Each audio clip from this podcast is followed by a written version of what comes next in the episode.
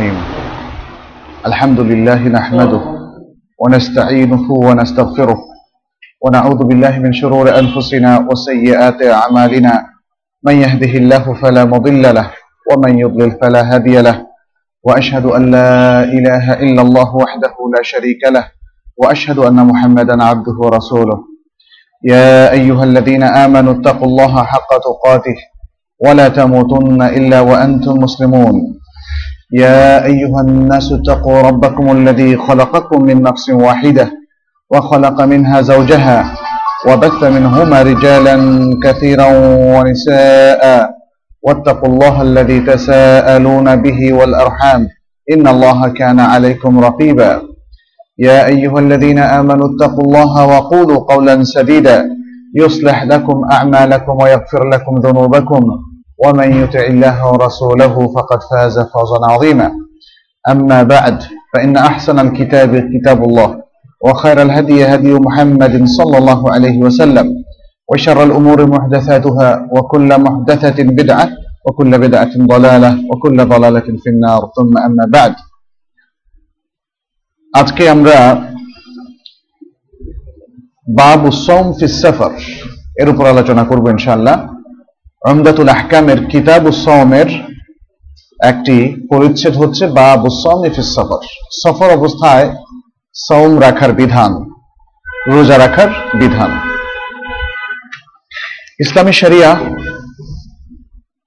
নানা ধরনের রোকসাত এর সুযোগ আমাদেরকে দিয়েছে। রোকসাতটা মানে হচ্ছে রিলিফ যেই ফরজ এবং ওয়াজিবের কাজগুলো আমাদেরকে তাকলিফ আকারে দেওয়া হয়েছে। বিশেষ অবস্থার পরিপ্রেক্ষিতে যখন বান্দার কোনো কষ্ট হয়, সফরের কারণে অথবা অসুস্থ থাকার কারণে অথবা অন্যবিধ কোনো সমস্যার কারণে, জরুরতের কারণে, তখন সারিয়া কিছু রোকসাত আমাদেরকে দিয়েছে। এর মধ্যে রোকসাতের একটা উপলক্ষ হচ্ছে সফর। একটা উপলক্ষ হচ্ছে সফর। এই সফর অবস্থায় সৌমের বিধানটা কি বা সৌমের মধ্যে কি কি রোকসাত আছে সেটি আমাদের আজকের আলোচ্য বিষয়। হাদিসগুলোর মধ্য দিয়ে সেটি ইনশাল্লাহ স্পষ্ট হবে। সুরা আল হাজের আটাত্তর নম্বর এক আল্লাহ তালা বলেছেন হারাজ। আল্লাহ দিনের মধ্যে তোমাদের জন্য কোনো কঠোরতা আরোপ করেননি। আর দিন ইউসুফ দিনটা পালন করা সহজ। এবং সুরা আল বাকার একশো পঁচাশি নম্বর আয়তে আল্লাহ তালা বলছেন, ইউরিদুল্লাহ বিকুমুল ইউসরা ওলা ইউরিদু বিকুমুল রসরা আল্লাহ তালা তোমাদের জন্য কঠোরতা চান সহজতা চান, তিনি তোমাদের জন্য কঠোরতা চান না। তিনি তোমাদের জন্য সহজতা চান, সহজতা আরোপ করতে চান, কঠোরতা চান না। এবং সেটি, সেটিরই অংশ হিসেবে তিনি রোকসাদ দিয়েছেন। নানা কাজে, সালাতের মধ্যে রোকসাদ আছে।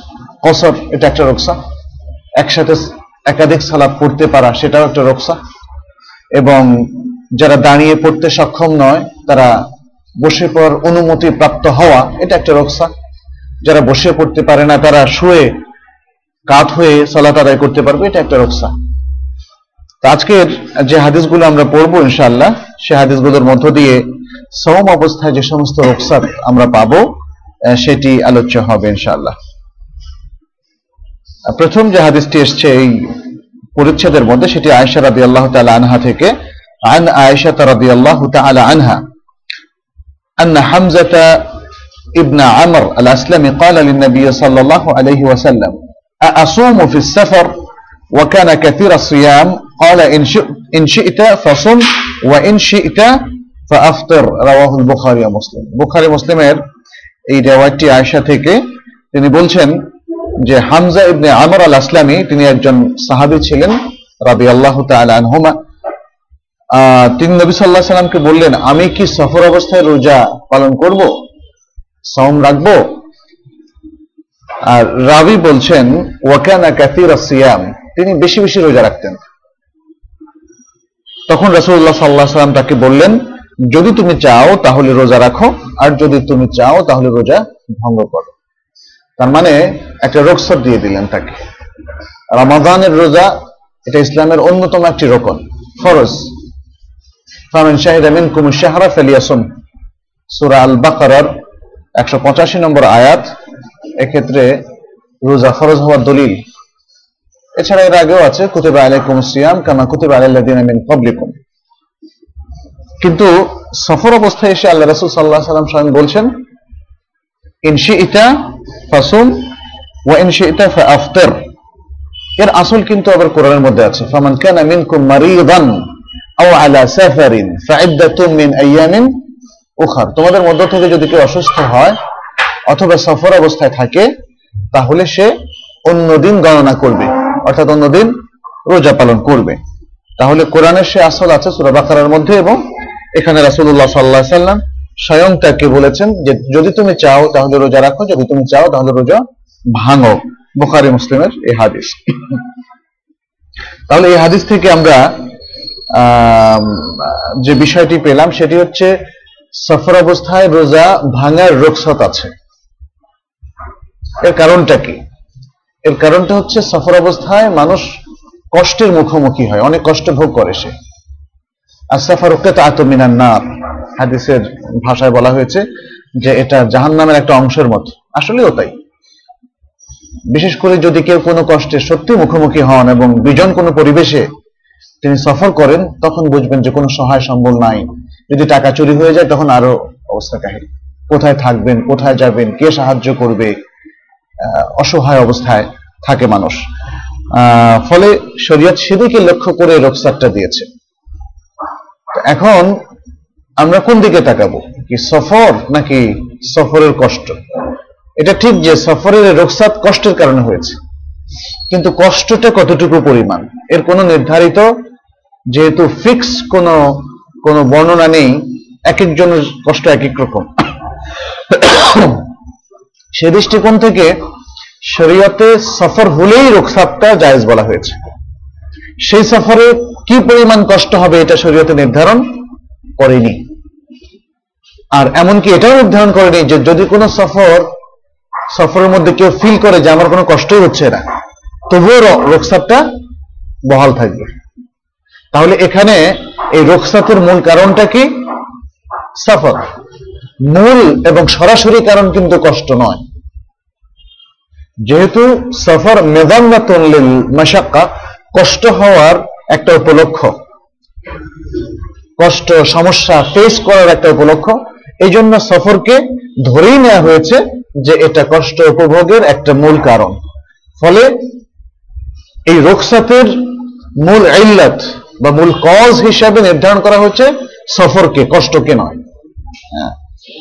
তো সুতরাং যখনই সফর পাওয়া যাবে, তখনই এই রোকসাতটা আমাদের ক্ষেত্রে অ্যাভেল করা প্রযোজ্য হবে।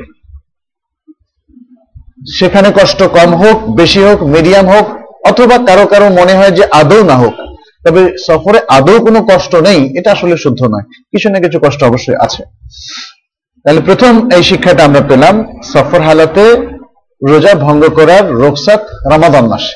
দ্বিতীয় হচ্ছে, যদি কেউ মনে করে যে, না, আমার কষ্ট কম হচ্ছে, অথবা আদৌ আমি কষ্ট ফিল করছি না, তাহলে কি তিনি রোজা রাখতে পারবেন? এই হাদিস থেকে বোঝা গেল তিনি রোজা রাখতে পারবেন। তাহলে দ্বিতীয় শিক্ষাটা হচ্ছে অর্থাৎ, রোজা রাখা এবং ভঙ্গ করার অপশন শরীয়ত আমাদেরকে দিয়েছে। অর্থাৎ রোকসতটা দিয়ে আমাদেরকে সেটা গ্রহণ করতে বাধ্য করেনি। তবে সে রোকসটা গ্রহণ করা অথবা না গ্রহণ করার এখতিয়ার শরীয়ত আমাদেরকে দিয়েছে আহ, দ্বিতীয় হাদিসটি হচ্ছে আনাস রাদিয়াল্লাহু তাআলা আনহু থেকে আন আনাস ইবনে মালিক রাদিয়াল্লাহু আনহু قال كنا نسافر مع رسول الله صلى الله عليه وسلم فلم يعب الصائم على المفطر ولا المفطر على الصائم আনাস ইবনে মালিক রাদিয়াল্লাহু তাআলা আনহু তিনি বলছেন আমরা রাসূলুল্লাহ সাল্লাল্লাহু আলাইহি সাল্লামের সাথে সফরে ছিলাম আমাদের মধ্য থেকে যারা রোজা রেখেছেন, তারা যারা রোজা ভেঙেছেন, তাদের কোনো দোষ বর্ণনা করেনি। তাদেরকে কোনো দোষারোপ করেনি।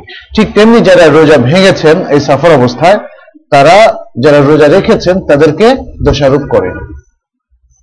তার মানে হচ্ছে এখানেও ঠিক আগের হাদিসের সাথে সংগতিপূর্ণ একটা বিধান, একটা রোকসাত এখান থেকে আমরা পাচ্ছি। হাদিসটি বুখারী মুসলিম বর্ণনা করেছেন। এর কারণটা কি? এর কারণ হচ্ছে রাসূল সাল্লাল্লাহু আলাইহি ওয়াসাল্লাম তাদেরকে রোজা যারা রাখতে চেন, চেয়েছেন, তাদেরকে নিষেধ করেননি যারা ভেঙেছেন, তাদেরকেও রোজা ভাঙতে নিষেধ করেননি ফলে এতে রাসূল আলাইহি সাল্লামের অনুমোদন পাওয়া গিয়েছে বলে রোজা রাখা এবং রোজা ভাঙা দুটোই সফর অবস্থা জায়েজ, এটি আমরা এই হাদিস থেকেও পেলাম। এই দুটো হাদিসের কোথাও কিন্তু বলা হয়নি যে কোনটা উত্তম। এই দুটো হাদিসে বলা হয়েছে দুটো অপশন আছে আমাদের এই পরিচ্ছেদের তৃতীয় যে হাদিস আবু দারদা রাদি আল্লাহ তালাহ থেকে বর্ণিত হয়েছে আন আবি দারদা رضي الله عنه قال خرجنا مع رسول الله صلى الله عليه وسلم في شهر رمضان في حر شديد حتى إن كان أحدنا لا يضع يده على رأسه من شدة الحر وما فينا صائم إلا رسول الله صلى الله عليه وسلم وعبد الله ابن رواحة রাওয়াহুল বুখারি ও মুসলিম। আবু দরদার রাজিয়াল্লাহ তাল্লাহ বলছেন যে, আমরা রাসুল্লাহ সাল্লাহ সাল্লামের সাথে রামাদান মাসে বের হলাম একটা সফরে যখন প্রচণ্ড গরম পড়ছিল। ফি হারুন সাদিদ হার অথবা হারারা মানে হচ্ছে গরম। আর সাদিদ মানে ভয়ানক রকম। ভয়ানক রকম গরমের মধ্যে আমরা রামাদান মাসে রাসুল সাল্লাহ সাল্লামের সাথে সফরে বের হলাম। এমনকি এই প্রচণ্ড গরমের কারণে আমাদের কেউ কেউ তার মাথায় হাত রাখল। তার মাথায় হাত রাখতো। অর্থাৎ মাথায় হাত রাখার অর্থ কি? প্রচণ্ড গরমে যখন তাকানো কষ্ট বা চেহারার উপরে সূর্যের আলো সরাসরি পড়লে কষ্টটা একটু বেশি অনুভূত হয়। সেই জন্য একটু ছায়া দেয় আর কি। হাত দিয়ে ছায়া দেয়। অনেক সময় একে এক হাত তোলেন, কেউ দুই হাতে তোলেন যদি সেটা আটক না থাকে। আহ প্রচণ্ড গরমের কারণে। আর আমাদের মধ্যে কেউই রোজা রাখেননি একমাত্র রাসুল্লাহ সাল্লাহ সাল্লাম এবং আবদুল্লাহ বিন রাওয়াহা ছাড়া। তাহলে রাসুল সাল্লাহ সাল্লামের সাথে একদল সাথী, সাহাবা, তারা সফর করছিলেন। তার মধ্যে তিনি নিজে এবং তার এক সাহাবি ছাড়া আর কেউ রোজা রাখেননি। এটা তো অবশ্যই রাসুল সাল্লাহ সাল্লাম জানতেন। পরে বোঝা যাচ্ছে যে রোজা ভাঙার অপশন শরিয়াতে আছে।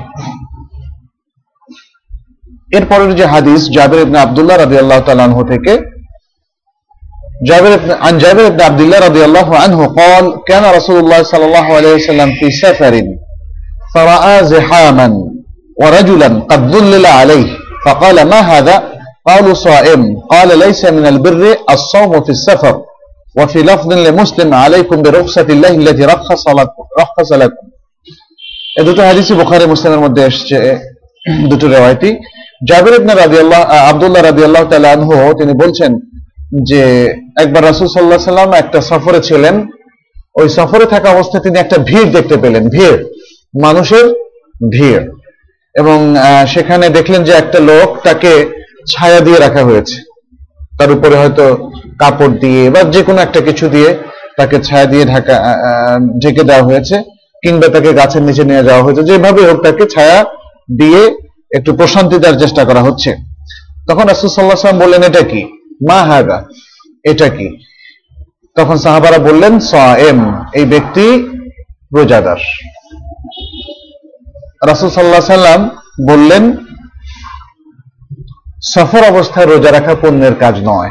সফর অবস্থায় রোজা রাখা পুণ্যের কাজ নয়। লাইসা মিনাল বিররি আসামু ফি সফর। এটা আরবি ভাষায়ও এই বাক্যটা, এটার একটা ভিন্ন কেরাত আছে। এটা একটা দলিল। লাইসা মিনাল বিররে আম সিয়ামু ফিম সফর। আম সিয়াম আলিফ পরিবর্তে আম আলিফ মিম ব্যবহার করার একটা বিধান আছে। তো যাই হোক, সেটা হচ্ছে আরবি ভাষা যারা পড়বেন, তখন আলোচনা আসবে। আর এর অর্থ হচ্ছে আলবের আলবের মানে হচ্ছে পুণ্য। লাইসা মিন কোনো কাজ নয়। কোনটা পুণ্যের কাজ নয়? আসম অফিস সফর সফর অবস্থায় রোজা রাখা। আর মুসলিমের একটা রেওয়ায়তে একই হাদিসের মধ্যে আরেকটু অতিরিক্ত অ্যাড করা হয়েছে। বলা হয়েছে, রাসুল সাল্লাহ সাল্লাম বলছেন, আলাইকুম বেরুখসাতিল্লাহ, তোমাদের উচিত হচ্ছে, তোমাদের জন্য সঙ্গত হচ্ছে আল্লাহর রোকসাতকে আমলে নেওয়া আল্লাহর রোকসাতটাকে অ্যাভেল করা। আল্লাহটি রক্ষাসালাকুম যা তিনি তোমাদের জন্য রিলিফ হিসাবে দিয়েছেন। সুতরাং আল্লাহ রোকসাতকে অ্যাভেল করা, এটা তোমাদের উপর কর্তব্য। এভাবে রাসুলের কথা। আলাইকুম যখন বলা হয় আরবিতে, তার মানে হচ্ছে এটা ওয়াজিব বোঝানোর জন্য। আলাইকুম বেরকসাতিল্লাহ, তোমাদের উচিত আল্লাহ রোকসাতকে গ্রহণ করা। এই উচিতটা ওয়াজিবের অর্থে। যাই হোক, তবে যদি পূর্বাপর, নির্দেশের ক্ষেত্রে আমরা জানি, নির্দেশটা সবসময় ওয়াজিব বোঝায়, তাই না? যখন বলা হয় আকিমুসল্লাহ সালাদ কায়েম করো, তখন মানে কি? সালাদ কায়েম করা ফরজ, সালাদ পড়া ফরজ। যখন বলা হয় রোজা রাখো অথবা জাকাত দাও, তখন সেটা ফরজ। কিন্তু যখন এরকম নির্দেশের আগে পরে কোনো কিছু থাকে, অথবা সেম অকেশনে অন্য কোনো টেক্সট থাকে, কোনো আয়াত অথবা কোনো হাদিস, এবং সেখানে সেটাকে অপশনাল হিসেবে চিত্রিত করা হয়, তখন সবগুলো হাদিসকে সামনে রেখে রুলিংটা দিতে হবে। তখন একক হাদিসের ভিত্তিতে রুলিংটা আসবে না। যেমন এখানে যখন বলা হচ্ছে, আলাইকুম বেরকসাতিল্লাহ আল্লাহ রকসত গ্রহণ করা তোমাদের উপর ওয়াজিব। এটা হচ্ছে এখানে বক্তব্য। কিন্তু আমরা দেখলাম যে আগের যে তিনটা হাদিস ওই তিনটা হাদিসে সেখানে অপশনাল বলা হয়েছে। রোজা রাখা এবং রোজা ভাঙা, এটা অপশনাল বলা হয়েছে। তাহলে ওটাকে মূল ধরে আমাদেরকে এখানে আলাইকুম বেরকসাতিল্লাহকে ওয়াজিবের অর্থে না করে অপশনের অর্থে করতে হবে। যেহেতু মূল নির্দেশ, যে নির্দেশটাও অনেক সময় পূর্বাপর ক্লজের কারণে সেটা আর সরাসরি ওয়াজিব বুঝায় না। সেটা অনেক সময় মুবাহ অথবা অনুমোদিত পারমিটেড রেকমেন্ডেড এগুলো বোঝায়। যেমন কোরআনের আরও দলিল আছে সেটা হচ্ছে, ফাইদা হালালতুম ফাসতাদু। ওয়াইদা হালালতুম ফাসতাদু। যখন তোমরা এহরাম থেকে হালাল হয়ে যাবে, তখন তোমরা স্বীকার করবে। মানে তখন তোমরা স্বীকার করো। এটা হচ্ছে আয়াতের অর্থ। এখন স্বীকার করা কি ফরজ? এহরাম থেকে হালাল হলে সে এত পানি পাবে কোথায়? তিরিশ লক্ষ হাজি। তার মানে হচ্ছে, এটা হচ্ছে অনুমতি দেওয়া। আরবিতে আমর অনেকগুলো অর্থে ব্যবহৃত হয়, আসে। আমর মানে নির্দেশ সূচক শব্দটা বা ইম্পারেটিভ যে ওয়ার্ডগুলো এগুলো নির্দেশটা অনেকগুলো অর্থে আসে। যদি কোনো মানে আগে পরে এর আলামত দেখে সে অর্থটা নির্ধারণ করতে হয়।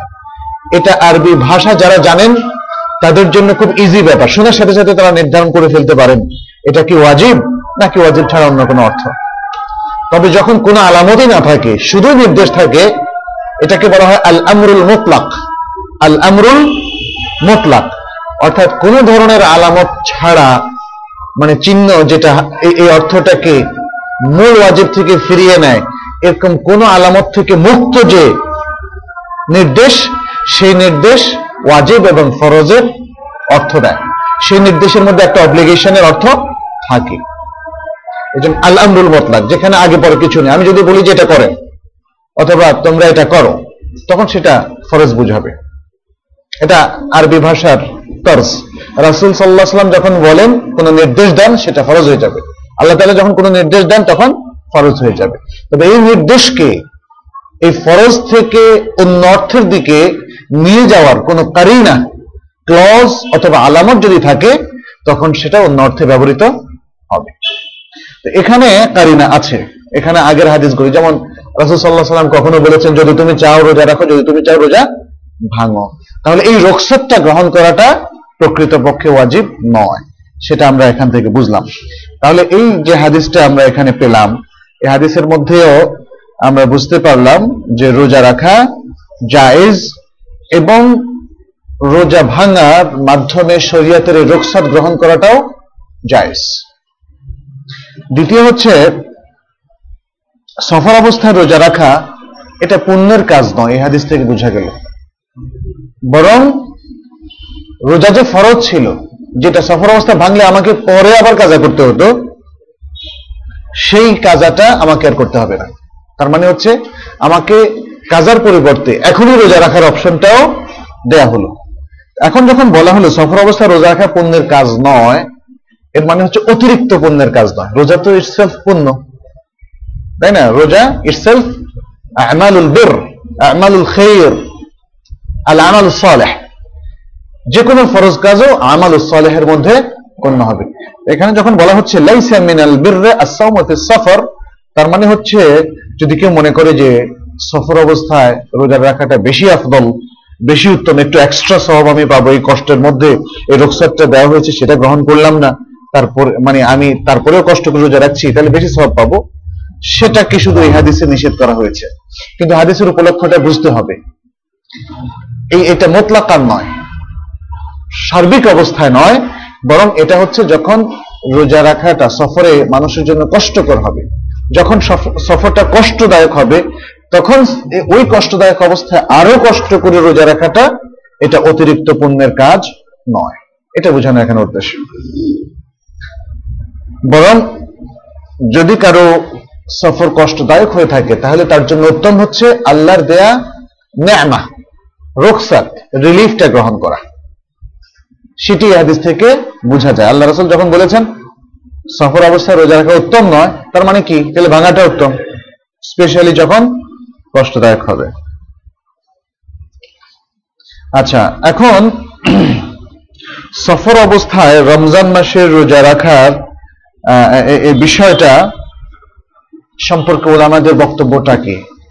আমরা দুই ধরনের হাদিস পেলাম। একটা হলো জেনারেল অপশনাল আরেকটা হলো সফরে রোজা রাখতে না রাখতে উদ্বুদ্ধ করা হয়েছে এবং বলা হয়েছে রোজা রাখাটা পণ্যের কোনো কাজই না। এই সমস্ত আলোকে ওলামাদের মধ্যে একতলাফ হয়েছে। ওলামাদের মধ্যে কেউ কেউ, যেমন ইমাম জুহরি, ইমাম নাখাই, ইব্রাহিম আর নাখারি তারা মনে করেন যে মুসাফিরের সিয়াম শুদ্ধ হবে না। তারা এই হাদিসের আলোকে কঠিন সিদ্ধান্ত নিয়েছেন। কঠিন সিদ্ধান্তটা কি? যে লাইয়া জুজুল মুসাফির মুসাফিরি আন ইয়াসুম। মুসাফিরের জন্য রোজা রাখাই জায়েজ হবে না। কেন? দলিল কি? আলাইকুম বিরুখসাতিল্লাহ আল্লাতী রাখাসাল্লাহু লাকুম। তোমাদের উপর আল্লাহর দেয়া রুখসাত গ্রহণ করা ওয়াজিব, যে যে আল্লাহ তোমাদেরকে দিয়েছেন। তারা অন্য হাদিসগুলোর সাথে কোনো কম্বিনেশন এর দিকে যাননি। তারা সরাসরি এই হাদিসকে একটা প্রাইম হাদিস হিসেবে গ্রহণ করে সে অনুযায়ী রুলিংসটা দিয়েছেন।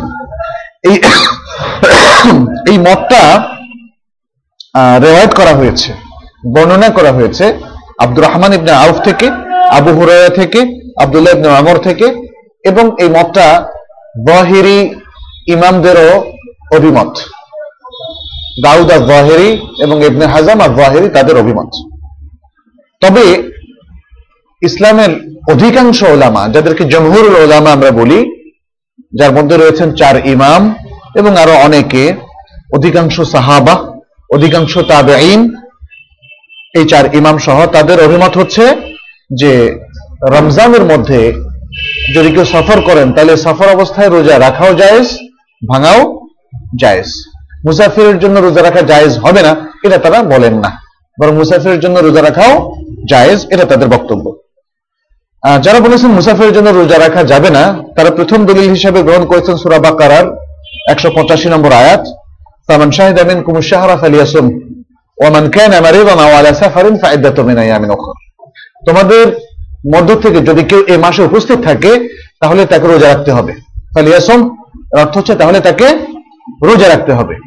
আর যদি কেউ অসুস্থ থাকে অথবা সফরে থাকে, তাহলে সে অন্য একদিন বা অন্য দিনগুলো তো রোজা গুনবে। এই দিনগুলো তো রোজা রাখবে না। মানে তারা এই আয়াতের টোনটাকে দলিল হিসাবে গ্রহণ করেছেন। উপস্থিত থাকলে রোজা রাখবে আর যদি অসুস্থ থাকে সফর থাকলে তাহলে অন্যদিন রোজা তারা গুনবে। অর্থাৎ অন্যদিন রোজা রাখবে, এদিন রোজা রাখবে না। তারা এটাকে নির্দেশ হিসেবে নিয়েছেন। ফলে এদিন রোজা রাখলে তাদের হবে না। তারা এক- এইভাবে দলিলটা নিয়েছেন। এক। দ্বিতীয় হচ্ছে, তাদের আরেকটা দলিল আছে।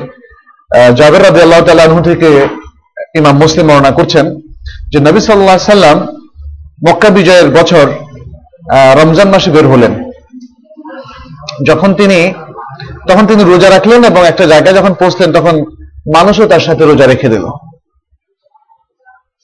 যখন মানুষের কষ্ট তিনি দেখলেন, তখন তিনি বললেন যে, এক পাত্র পানি নিয়ে আসো। কারণ কে রোজা ভাঙতেছিল? রাসুল সাল্লাহ সাল্লামের দেখা দেখি সবাই রোজা রেখেছেন। কিন্তু তিনি দেখলেন যে এখন মক্কা অভিমুখে তারা অভিযানে বের হয়েছেন। এই অবস্থায় রোজা ভাঙার অপশন আছে এবং মানুষের শক্তি অর্জন করার বিষয় আছে, যেহেতু কাফেরদের সাথে যুদ্ধ করা লাগতে পারে। এই অবস্থায় মানুষকে উদ্বুদ্ধ করার জন্য একটা চমৎকার টেকনিক তিনি নিয়েছেন। তিনি বলেন, নাই, তোমরা রোজা ভাঙো তখন তো মানুষ বলতো যে ইয়ারসাল্লাহ আপনি রোজা রাখছেন আমরা ভাঙতে বলতেছেন। তাই না? তিনি সরাসরি কি করলেন? বললেন যে, এক পাত্র পানি নিয়ে আসো। পানিটা তিনি সবার সামনে উঠিয়ে পান করলেন। পান করলেন। তাহলে কি বোঝা গেল? রাসুল সাল্লাহ সাল্লাম নিজেও ভাঙলেন আর তার দেখা দেখি সমস্ত মানুষও ভাঙলেন তাতে বোঝা গেল, এই এই এই রায়তের মধ্যে তাদের দাবি হচ্ছে, এই রায়তের মধ্যে বোঝা মানে কেউ একজন রোজা রেখেছেন, তারপরেও রাসুল সমর্থন করেছেন, এমন কোন দলিল নাই। ফলে তারা বলছেন যে, আয়াত এবং এহাদিসের আলোকে রোজা ভাঙাটা ফরজ এবং রাখাটা নিষেধ এ হচ্ছে প্রথমোক্ত অভিমতের। আরেকটা দলিলও আছে। তাকে বলা হলো যে রসল্লাহ অমুক অমুক লোক তো আপনার দেখা দেখে এখনও রোজা ভাঙে নাই। রোজা কিন্তু তারা রেখে চলেছে। তখন রসল্লাহ সাল্লাহাম বললেন, উলাইকা আল ওসাদ উলাইকা আল ওসাদ ওরা পাপি ওরা পাপি। হ্যাঁ। তো এটা তো আরও ভয়ঙ্কর কথা। তো ফলে তারা বলছেন যে এত ঘটনার পরে আমরা কীভাবে বলি যে মুসাফির রোজা রাখতে পারবে? আর জমহুর ওলামা, অর্থাৎ জমহুর শব্দটার অর্থ হচ্ছে অধিকাংশ। জমহুর আরবিতে আবার আধুনিক আরবিতে জমহুর বলতে জনগণকে বোঝায় পাবলিক জনগণ। হ্যাঁ জমহুর, জামাহির এর বহুবচন যাই হোক, অধিকাংশ ওলামারা তাদের বক্তব্য হচ্ছে, প্রথমত আমরা যে হাদিসগুলো নিয়ে এসেছি প্রথম দিকে তিন, চারটা হাদিস যেগুলো পড়লাম, যেখানে রাসুল সাল্লাহ সাল্লাম অপশন দিয়েছেন এই সবগুলো হাদিস তাদের দলিল। এই সবগুলো হাদিস তাদের দলিল। হামজা আল আসলামের হাদিস। আর দ্বিতীয়ত, আনাসের হাদিস, যেখানে তিনি বর্ণনা করছেন যে আমাদের মধ্যে রোজাদারও ছিল রোজা ভঙ্গকারীও ছিল। রসুল সাল্লাহ সাল্লাম তাদের কাউকে নিষেধ করেন নাই এবং রোজাদাররা রোজা ভঙ্গকারীদেরকে দোষারোপ করেনি এবং রোজা ভঙ্গকারীরা রোজাদারদেরকে দোষারোপ করেনি। এই হাদিসটা আছে। এছাড়া আবু দারদার হাদিসও আছে যেখানে বলা হচ্ছে, এই সফরের মধ্যে সবাই রোজা ভেঙেছে, একমাত্র আবদুল্লাহ ইবনে রাওয়াহা এবং রাসূলুল্লাহ সাল্লাল্লাহু আলাইহি স্বয়ং তিনি ছাড়া সবাই রোজা ভেঙেছে। এগুলো দ্বারা বোঝা যাচ্ছে যে রোজা অবস্থা মানে রমজানে সফর অবস্থা রোজা রাখা যায়। এটা একটা দলিল। আর তারা যে দলিলটা দিয়েছেন, প্রথমে আয়াত সুরাল বাকার একশো পঁচাশি নম্বর আয়াত। ফমান কানা মারিদান আও আলা সাফারিন ফাইদ্দাতুম মিন আইয়ামিন উখরা। তারা বলছেন যে এখানে এই এই আয়াতের মধ্যে একটু তাকদির আছে, অর্থাৎ উজ্জ আছে একটা কথা। ফমান কেন মারিদান আও সাফারিন ফাআফতারা। যে ব্যক্তি অসুস্থ থাকে অথবা সফরে থাকে, তারপর রোজা ভঙ্গ করে, তাহলে সে অন্যদিন রোজা কাজা করবে। তারা বলেছেন, ফাআফতারা এটা এখানে উজ্জ আছে। এটা অধিকাংশ হল আমাদের মুফাসসিরিন কেরামের এটাই বক্তব্য। আর আরেকটা কথা তিনি বলেছেন যে যে এই আয়াতটা ধরেই নেই তারা যে দাবিটা করেছেন সেটা ঠিক। যে দাবিটা করেছেন সেটা ঠিক, যে রোজা রাখা যাবে না, অন্যদিন রাখতে হবে। কিন্তু এই আয়াত নাজিল হওয়ার পরে রাসুল সাল্লাহ সাল্লাম নিজে রোজা রেখেছেন। ফলে আয়াতের হুকুমটা মানসুখ। আয়াতের হুকুমটা মানসুখ। যেহেতু রাসুল সাল্লাহ সাল্লাম মক্কা বিজার সময়ও নিজে রোজা ভেঙেছেন এবং তারপরে আরও কিছু সফরের ঘটনা ঘটেছে, যেখানে দেখা গেল যে সফর অবস্থায় রোজা রাখা হয়েছে। ইত্যাদি। আর উলাইকা হমন ওসাতু যে হাদিসটা তারা পাপি তারা পাপি বলে যে হাদিসটার কথা বলা হয়েছে, এটা এটা, এটার ব্যাখ্যা জমহুর ওলামা এভাবে দিয়েছেন যে যেহেতু ওই সমস্ত লোকদের তারা প্রায় অসুস্থ হয়ে পড়েছিল, তারা নিজেদের জন্য রোজা রাখা খুবই কষ্ট করছিল এবং তারা একটা জেহাদে বের হচ্ছে, মক্কা বিজয়ের পথে একটা অভিযানে বের হচ্ছে।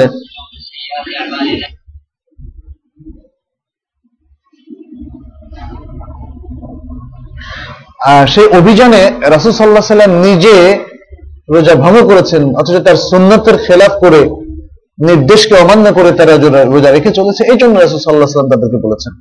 এটা এটা একটা স্পেশাল সিচুয়েশন এবং এটা একটা স্পেশাল তাদের পুরো ইনস্ট্রাকশন যে তারা পাপি তারা পাপি, যেহেতু রাসুল সাল্লাহ সাল্লাম নিজে ভঙ্গ করে দেখিয়েছেন যে এখনকার সিচুয়েশনের ডিমান্ড হচ্ছে রোজা ভাঙা।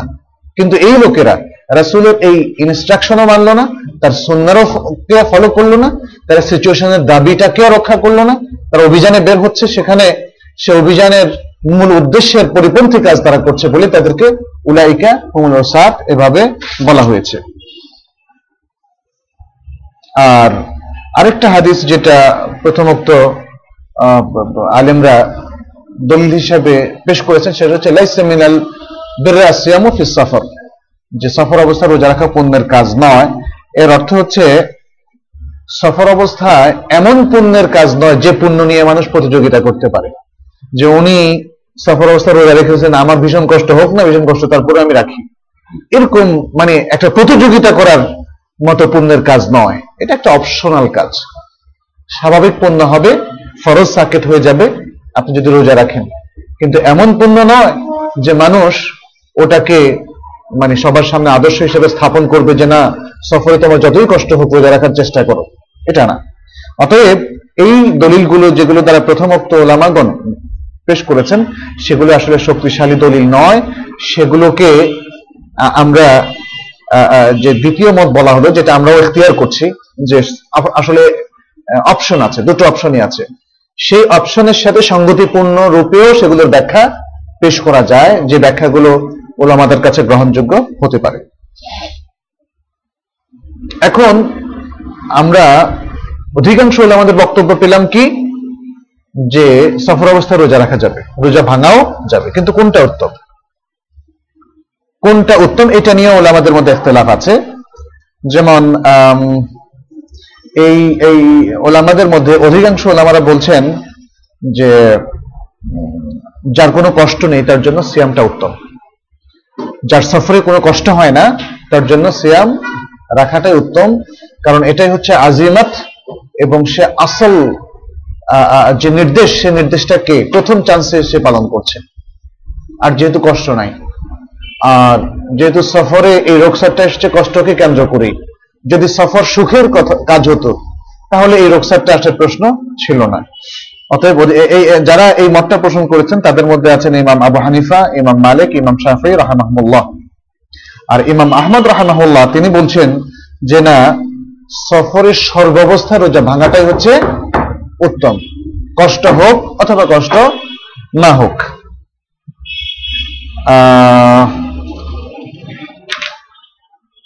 যাই হোক এখানে আসলে এই ইখতিলাফগুলো বিশেষ করে লাস্টের যে ইখতিলাফটা কোনটা বেশি উত্তম? এই ইখতিলাফের ক্ষেত্রে মানে সার্বিক পর্যালোচনা করলে দেখা যায় যে অধিকাংশ ওলামারা যেটা বলেছেন, সেটাই উত্তম। অর্থাৎ যদি কোনো প্রকার কষ্ট না হয়, খুব ইজিলি রোজা রাখা যায়, তাহলে সেটা উত্তম। এবং ভবিষ্যতের জন্য আপনি একটি ফরজ কাজকে ফেলে রাখলেন না, যেটাকে একটা সময় আপনাকে আবারও কাজা করতে হবে। যেহেতু কাজা করার বিধানের ক্ষেত্রে এখানে যথেষ্ট কড়াকড়ি আছে, এটা হয়তো আমাদের দেশের অনেকেরই জানা নাই। সেটা কি? পরবর্তী রমজানের আগে অবশ্যই আপনাকে কাজা করতে হবে। সেটা পুরুষ হোক আর মহিলা হোক, এটা আমরা নেক্সট একটা হাদিস আসবে, সেখান থেকে জানব ইনশাল্লাহ পুরুষ হোক আর মহিলা হোক, পুরুষরা তো সাধারণত সফর অথবা অসুস্থতার কারণে রোজা ভাঙেন। মহিলারা এ দুটো কারণ ছাড়াও আরও অন্য কারণও তাদের থাকতে পারে। সেক্ষেত্রে পরবর্তী রমজানের আগেই কিন্তু এই কাজাটা তাকে করে ফেলতে হবে। পরবর্তী রমজানের পরে যদি তিনি তাখির করেন, তাহলে সাহিমত অনুযায়ী তিনি পাপী হবেন। তবে কাফারা আসবে কিনা, এটা নিয়ে ইখতলাফ আছে। কোন কোন ওলামা বলেছেন, পরবর্তী রমজানে পরে যদি তিনি এই রমজানের কাজাকে তাখির করেন, বিলম্বিত করেন, তখন প্রতিটা রোজার সাথে তাকে আবার কাফারাও দিতে হবে। আর কাফারা মানে তো বুঝতেই পেরেছেন, দুই মাস একাধারে রোজা রাখা অথবা গোলাম আজাদ করা অথবা ষাট জন মিসকিনকে খাওয়ানো। তো এটা একদল ওলামাদের মত। যদিও জমহুর ওলামা এটাকে তারজিহ দেননি, কিন্তু তারপরেও কথা হচ্ছে যে আমরা সেরকম একটা কঠিন অবস্থার মুখোমুখি হতে যাব কেন? সেজন্য উত্তম হচ্ছে জমহুর ওলামা যেটা বলেছেন, সফরে যদি কষ্ট না হয়, তাহলে উত্তম হচ্ছে রোজা রেখে ফেলা। আর যদি কষ্ট হয়, তাহলে উত্তম হচ্ছে রোজা ভাঙা। রাসুল সাল্লাহ সাল্লামের এই মোটিভেশনগুলো থেকে সেটাই বোঝা যাচ্ছে। যখনই তিনি দেখেছেন কষ্ট, তখনই তিনি বলছেন, সফর অবস্থায় রোজা রাখা পণ্যের কাজ না। যখন দেখেছেন আরও বেশি কষ্ট, লোকজন প্রায় শুয়ে পড়েছে, তখন বলেছেন, তারা পাপি তারা পাপি তারা পাপি। অতএব, কষ্ট অবস্থায় রোজা ভাঙাটাই হচ্ছে উত্তম, আর কষ্ট খুব কম যদি থাকে অথবা আদৌ না থাকে, তাহলে রোজা রাখাটাই হচ্ছে উত্তম। এই জিনিসটা আমরা এখান থেকে পেলাম। এরপর যে হাদিস, সেটিও আনাস ইবনে মালিক থেকে عن أنس بن مالك رضي الله عنه قال كنا مع رسول الله صلى الله عليه وسلم في سفر فمنا الصائم ومنا المفطر.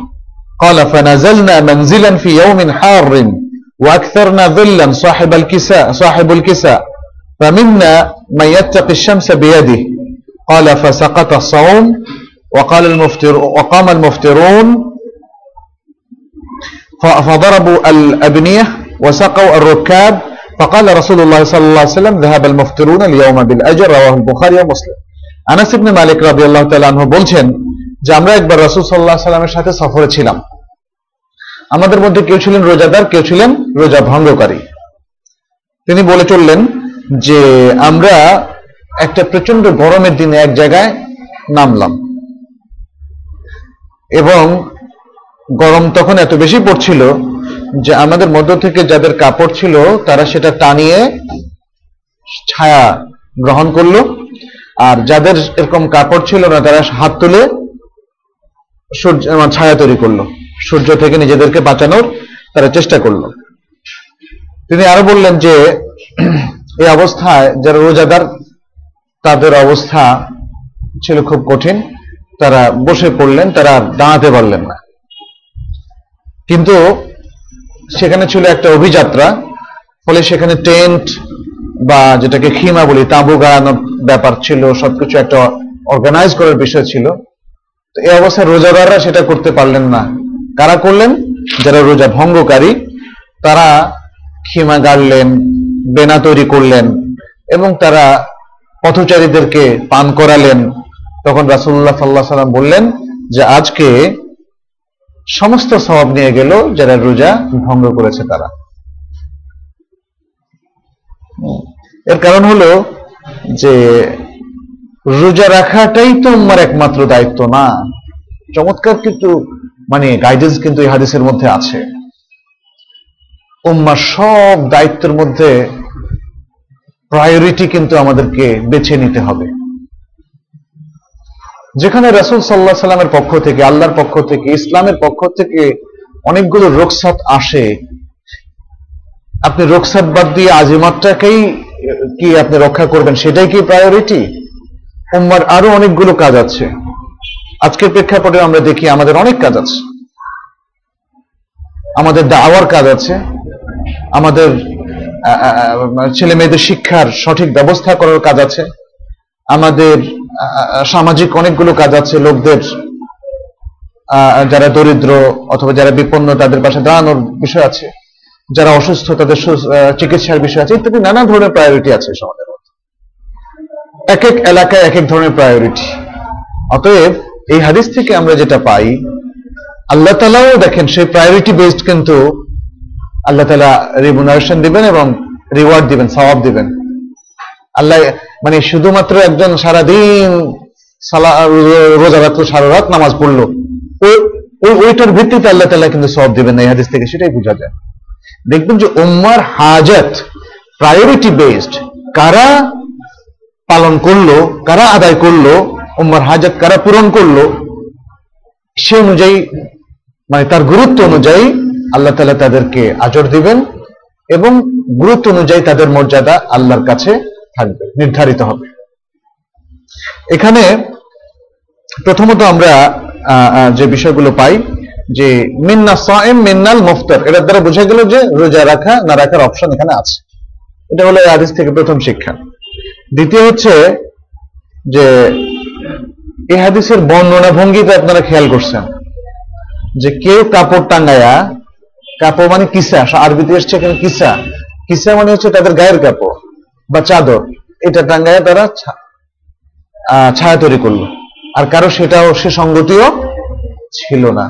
তাহলে দুনিয়া তাদের হালাত কত মোতাবাদ ছিল, কত সাধারণ ছিল, কত সিম্পল ছিল, এটা কিন্তু আমরা এখানে বুঝতে পারছি। তারা ইচ্ছা করলে দুনিয়ার রাজা হতে পারতেন, কারণ দুনিয়ার রাজা তো তাদের সাথেই ছিলেন, স্বয়ং রসুল্লাহ সাল্লাহ আলহি ওয়াসাল্লাম। স্বয়ং রসুল্লাহ সাল্লাহ সাল্লাম যে টিমের সর্দার আমির, সেই টিমের লোকদের এই ছিল অবস্থা আচ্ছা আরেকটা বিষয় আমরা দেখলাম যে এই কঠিন অবস্থা, দারিদ্র মানে সিম্পল অবস্থার পরেও আল্লাহর পথে সংগ্রামে যেতে, একটা কঠিন যাত্রায় সামিল হতে তাদেরকে কোনো কিছু নিষেধ করেনি। বরং তারা উদ্বুদ্ধ হয়েছিলেন। দিনের ডাকে এসেছে বেরিয়ে পড়ো। দিনের হাজত পূরণে আমাদেরকে কন্ট্রিবিউশন রাখতে হবে, অবদান রাখতে হবে, বেরিয়ে পড়ো। যার কাছে যা আছে সেটা নিয়েই তোমরা বেরিয়ে পড়ো। দিনের দাওয়া, দিনের তালিমের জন্য, দিনের সংগ্রামের জন্য, যার কাছে যা আছে সেটা নিয়েই সে সাধারণ অবস্থায় বেরিয়ে পড়ার এই একটা সুন্দর নিদর্শন আমরা এখানে সাহাবাদের মধ্যে পেলাম। আর দ্বিতীয় হচ্ছে খিদমা। ভাই, বেরাদার, সঙ্গী, সাথী, পরিবার, পরিজন এবং প্রতিবেশী সবার খেদমত করার একটা মানসিকতা, একটা ফজিলত আমরা এর মধ্যে পেলাম। ছায়া তারা যখন টাঙালেন তার নিচে আর অনেক লোকেরাও আশ্রয় নিল। ফলে নিজের বিলঙ্গিংস দিয়ে অন্যদের উপকার করার একটা চিত্র এখানে আমরা পেলাম। আরেকটা চিত্র আমরা পেলাম যে যারা রোজাদার, তারা কিন্তু কিছু করতে পারলেন না, কারণ রোজা তাদেরকে ধরে ফেলেছে। করলেন কারা? রোজা ভঙ্গ করেছেন যারা। তারা কিন্তু এই আর্গুমেন্ট করেনি, আরে ভাই, আপনি বসে থাকবেন আর আমরা একা একা করব, এটা কি হয় নাকি? সাধারণত বন্ধু বান্ধবের ক্ষেত্রে এটা খুব বেশি আমরা আজকাল হিসাব করি। কেউ যদি শরিকানা ব্যবসা করেন দেখবেন যে, আরে, আমি করতেছি বেশি, এক ডিগ্রি বেশি করতেছি, তাহলে এক ডিগ্রি বেশি পয়সা পাইতে হবে। আপনার না হলে সমান সমান কাজ করতে হবে। ইত্যাদি, নানা ক্ষেত্রে ছাত্র, ছাত্রী থেকে আরম্ভ করে সবার মধ্যে আমাদের মধ্যে ওই যে স্বার্থ সচেতনতা খুব বেশি। নিজ স্বার্থ হান্ড্রেড পার্সেন্ট বুঝে নেয়ার আমাদের মধ্যে প্রবণতাটা খুব বেশি। এটা সাহাবাদের মধ্যে ছিল না।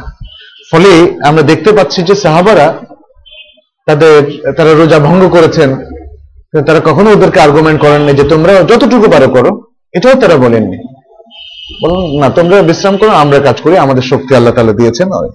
এই বিষয়টা আমরা এখান থেকে পাচ্ছি। তৃতীয় বা চতুর্থ হচ্ছে যখন কোনো মাসলাহাত থাকে, দিনের কোনো মাসলাহাত থাকে, যেমন কোন একটা দীর্ঘ সফরে, দাওয়াতি সফরে, অথবা শিক্ষার কোনো সফরে, অথবা ইসলামের স্বার্থ আছে এমন কোন সফরে যখন লোকজন বের হবে, ওই সফরের মধ্যে তার শক্তি সামর্থ্যের প্রয়োজন আছে। সেক্ষেত্রে তিনি রোজা ভঙ্গ করবেন, সেটাই উত্তম। এখান থেকে সেটা আমরা দেখলাম, কারণ রোজা ভঙ্গ করার মধ্য দিয়ে এই রোজা ভঙ্গকারী দল বেশি সব নিয়ে গেল। বেশি সব নিয়ে গেল, কারণ তারা উম্মার মাসলাহাতের পক্ষে কাজ করেছিল বলে। তাদের ভঙ্গ করার কারণে তারা বেশি সব পেয়েছেন তা না। তারা বেশি সব পেয়েছেন কেন? কারণ উম্মার যে হাজত ছিল, সে হাজত তারা পূরণ করেছেন। এই ভঙ্গ করার মাধ্যমে সে শক্তি, সামর্থ্য তাদের অর্জিত হয়েছিল। ফলে উম্মার হাজারটা এখানে মোস্ট ইম্পর্টেন্ট উম্মার হাজারটা। সুতরাং এই অবস্থায় রোজা ভঙ্গ করাটা উত্তম। আরেকটা শিক্ষাও আমরা এখান থেকে পাই। সেটা হলো যে কাজ করাটা এর প্রতি ইসলামের প্রণোদনাটা বেশি মোটিভেশনটা বেশি, চুপচাপ বসে থাকার চাইতে। আপনার কারণ যাই থাকুক না কেন চুপচাপ বসে আছেন? আপনি হয়তো রোজা রেখে অসুস্থ হয়ে গেছেন, দুর্বল এই জন্য চুপচাপ বসে আছেন। এটা একটা কজ ঠিক আছে?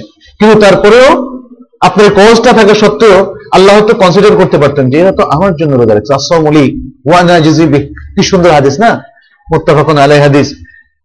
আল্লাহ বলতে পারতেন যে আমার জন্য রোজা রেখেছে। এরা তো রোজা ভঙ্গ করেছে, এরা তো আমার সে রোজা রাখেনি। অতএব বলতে পারতেন যে না, সমান।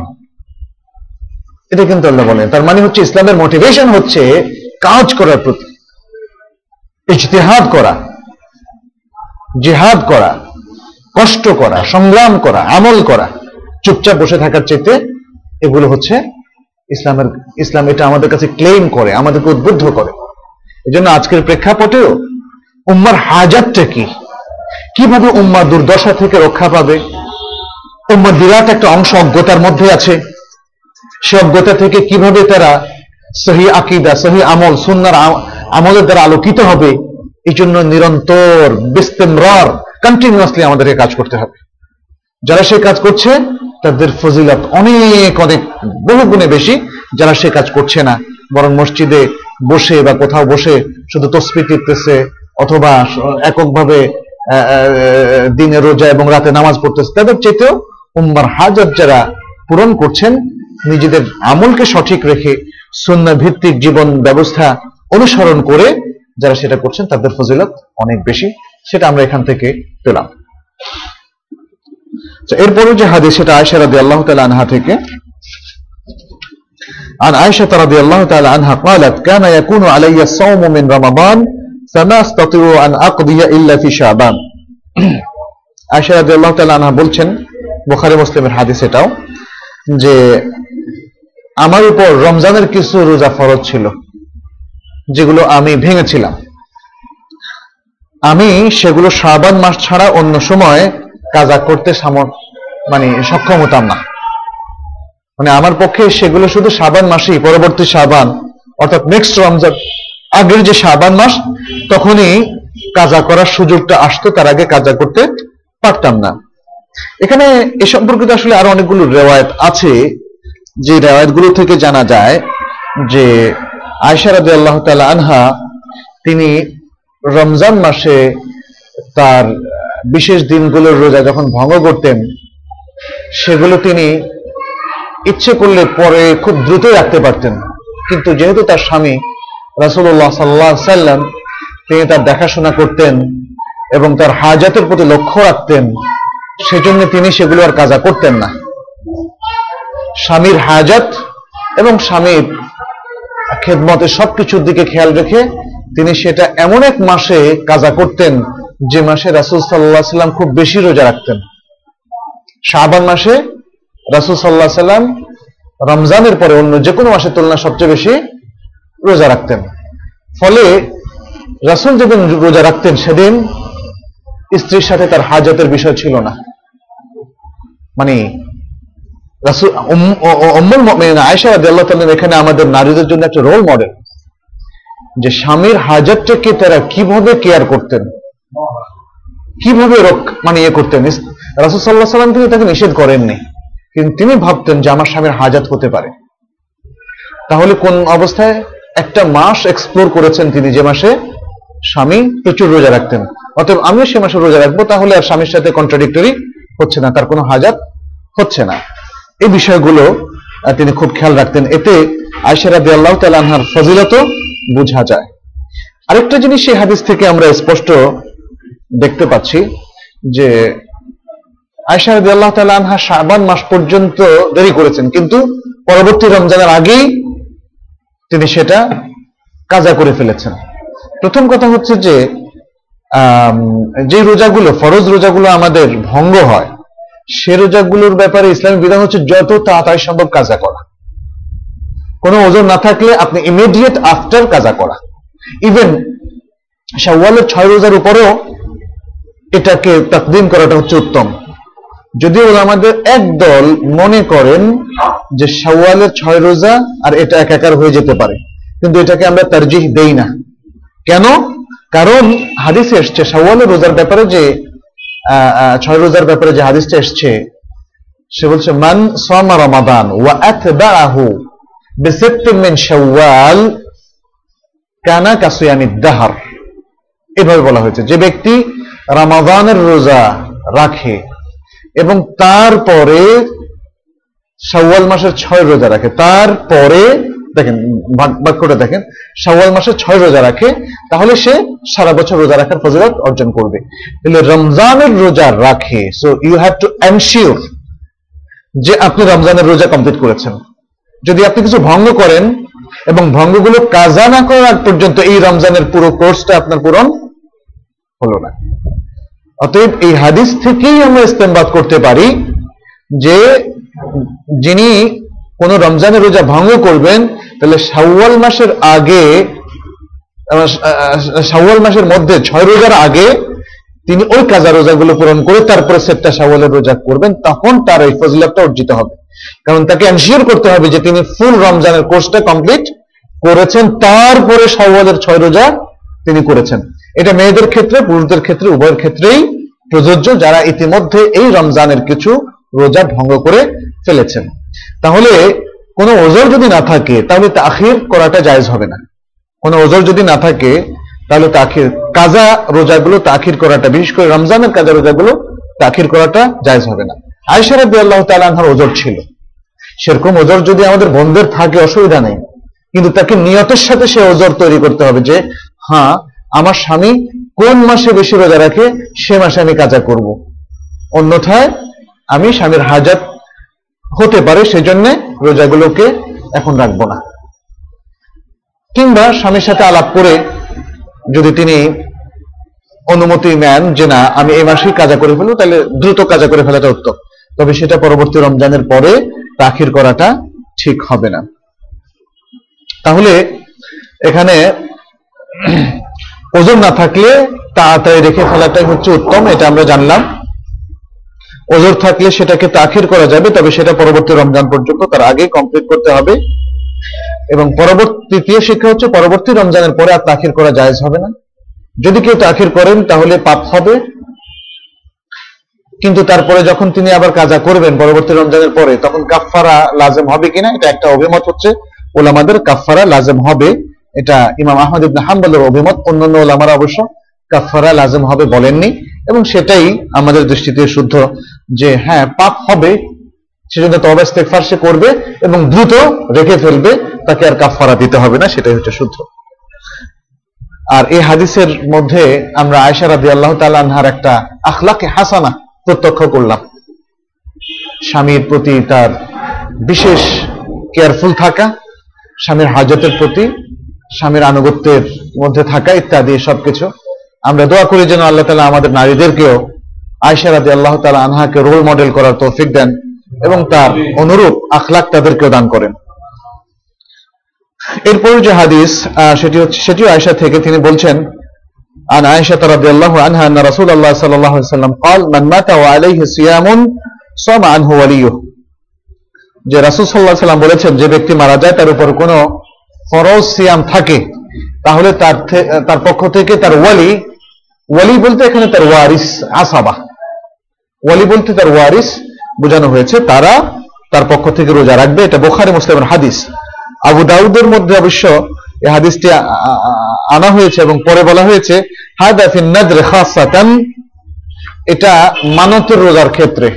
এটা আবু দাউদের রেওয়ায়তের মধ্যে বলা হয়েছে, এটা মানতের রোজার ক্ষেত্রে।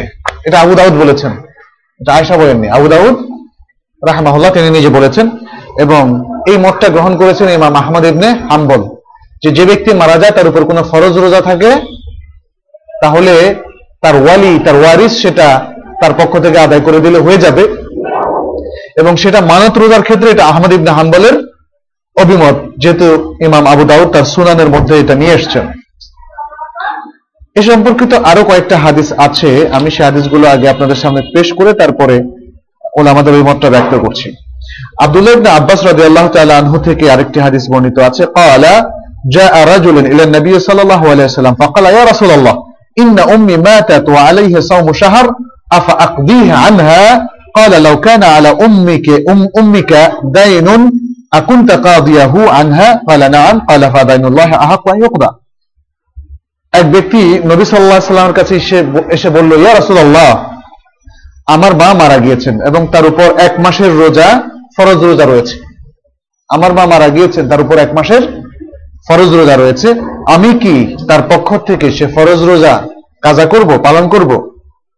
তখন রাসূলুল্লাহ সাল্লাহ সাল্লাম বললেন আচ্ছা যদি তোমার মায়ের উপর কোনো ঋণ থাকতো, তাহলে তুমি কি তোমার মায়ের পক্ষ থেকে সেই ঋণ পরিশোধ করতে? তখন সাহাবা বললেন যে হ্যাঁ সেটা আমি পরিশোধ করতাম, ঋণ তো পরিশোধ করতেই হবে, ফরজ। তখন তিনি বললেন, ফাদাইনুল্লাহ আহাকুদা রাসুল্লাহ সাল্লাম বললেন, তাহলে আল্লাহর ঋণ বাকি রয়ে গেছে, ফরজ। এটা আল্লাহর ঋণ। আল্লাহর ঋণটা আরও অধিক উত্তম ভাবে আদায় করাটা যথার্থ। আরও বেশি, আল্লাহর ঋণটা আরও বেশি উপযোগী সেটা আদায় করার। তাই না? মানে আল্লাহ আপনার স্রষ্টা আর সৃষ্টির মধ্যে কাকে প্রাধান্য দেবেন আপনি? স্রষ্টাকে। রব আর মারবুব, যিনি সবার মালিক, রব কার অধিকার নাকি বান্দার অধিকার? তার অধিকারকে প্রাধান্য দেওয়া, এটা আল্লাহ রাসুল সাল্লাহ সাল্লাম এখানে সেভাবেই তুলে ধরেছেন। বলছেন যে, তোমরা, দেখো, তোমরা তো অভ্যস্ত হচ্ছ মানুষের অধিকার ঋণগুলো আদায় করার প্রতি। সেটা আদায় করা উচিত, ফরজ, কোনো সন্দেহ নাই। কিন্তু মহান স্রষ্টা আল্লাহর অধিকার আদায় করা তার হক আদায় করা এটা আরো বেশি আরো বেশি হকদার তিনি বোখারি মুসলিমের হাদিস এবং আহ, বোখারি মুসলিমের আরেকটা রেওয়ায়তের মধ্যে আহ, এসেছে এভাবে জাআত ইমরাআতুন ইলা নবী সাল্লাল্লাহু আলাইহি ওয়াসাল্লাম فقالت يا رسول الله إن أمي ماتت وعليه صوم نذر أفأصوم عنها قال أفرأيت لو كان على أمك دين فقضيته أكان يؤدي ذلك عنها قالت نعم قال فصومي عن أمك এখানে একজন মহিলার সংবাদ এসছে একজন মহিলা রাসূল সাল্লাল্লাহু আলাইহি ওয়াসাল্লাম কাছে এসে বললেন ইয়া রাসূলুল্লাহ আমার মা মারা গিয়েছেন এবং তার উপর মানতের রোজা আছে মানত করলে সেটা ফরজ হয়ে যায় কেউ যদি কোনো ভালো কাজের মানত করে সেটা ফরজ হয়ে যায় যদিও মানত করাটা ইবতেদাআন অর্থাৎ প্রাথমিকভাবে এটা মাকরুহ কারণ সে হচ্ছে বখিল যার কাছ থেকে মানতের মাধ্যমে আল্লাহ কিছু আমল অথবা কিছু জিনিস বের করে নেন। মানত ছাড়াই আসলে ভালো কাজ করা উচিত আল্লাহকে খুশি করার জন্য। তো মানত যাই হোক তারপরে যদি কেউ মানত করে, তাহলে কোরআনের বক্তব্য হচ্ছে, ফালিয়াউফু নজুর আহম যেন তারা তাদের মানত পূর্ণ করে মানত পূর্ণ করা ফরজ। এখন, আমার মা মারা গিয়েছে, তার উপর মানতের রোজা ফরজ হিসাবে আছে। আমি কি, তার পক্ষ থেকে সে মানতের রোজা পালন করব? তখন নবী সাল্লাহ সাল্লাম বললেন যে তোমার কি অভিমত? যদি তোমার মায়ের উপর কোনো ঋণ থাকতো, তুমি কি সেটা পূরণ করতে? এবং সেটা তার পক্ষ থেকে পূরণ করলে আদায় হয়ে যেত কিনা? মহিলা বলল যে হ্যাঁ তা তো হতো। মায়ের ঋণ আমি আদায় করলে তো হবেই, হবে না কেন? তখন রাসুল সাল্লাহ সাল্লাম বললেন, ফাসমি আনম্মি অনুরূপ ভাবে এখন তুমি তোমার মায়ের পক্ষ থেকে রোজা রাখো। তাহলে এখানে মেয়েকেও কিন্তু অনুমতি দেওয়া হলো। তাহলে ওই যে সমা আনহু ওয়ালিহু বলা হলো ওয়ারিস, সে ওয়ারিসের মধ্যে পুরুষও হতে পারে, মহিলা হতে পারে। পুরুষকেও তিনি অনুমতি দিয়েছিলেন রাখার জন্য, আর এই মহিলাকেও তিনি অনুমতি দিলেন। এবং এখানে নাস হচ্ছে কি? ফাসুমি আন উম্মিক।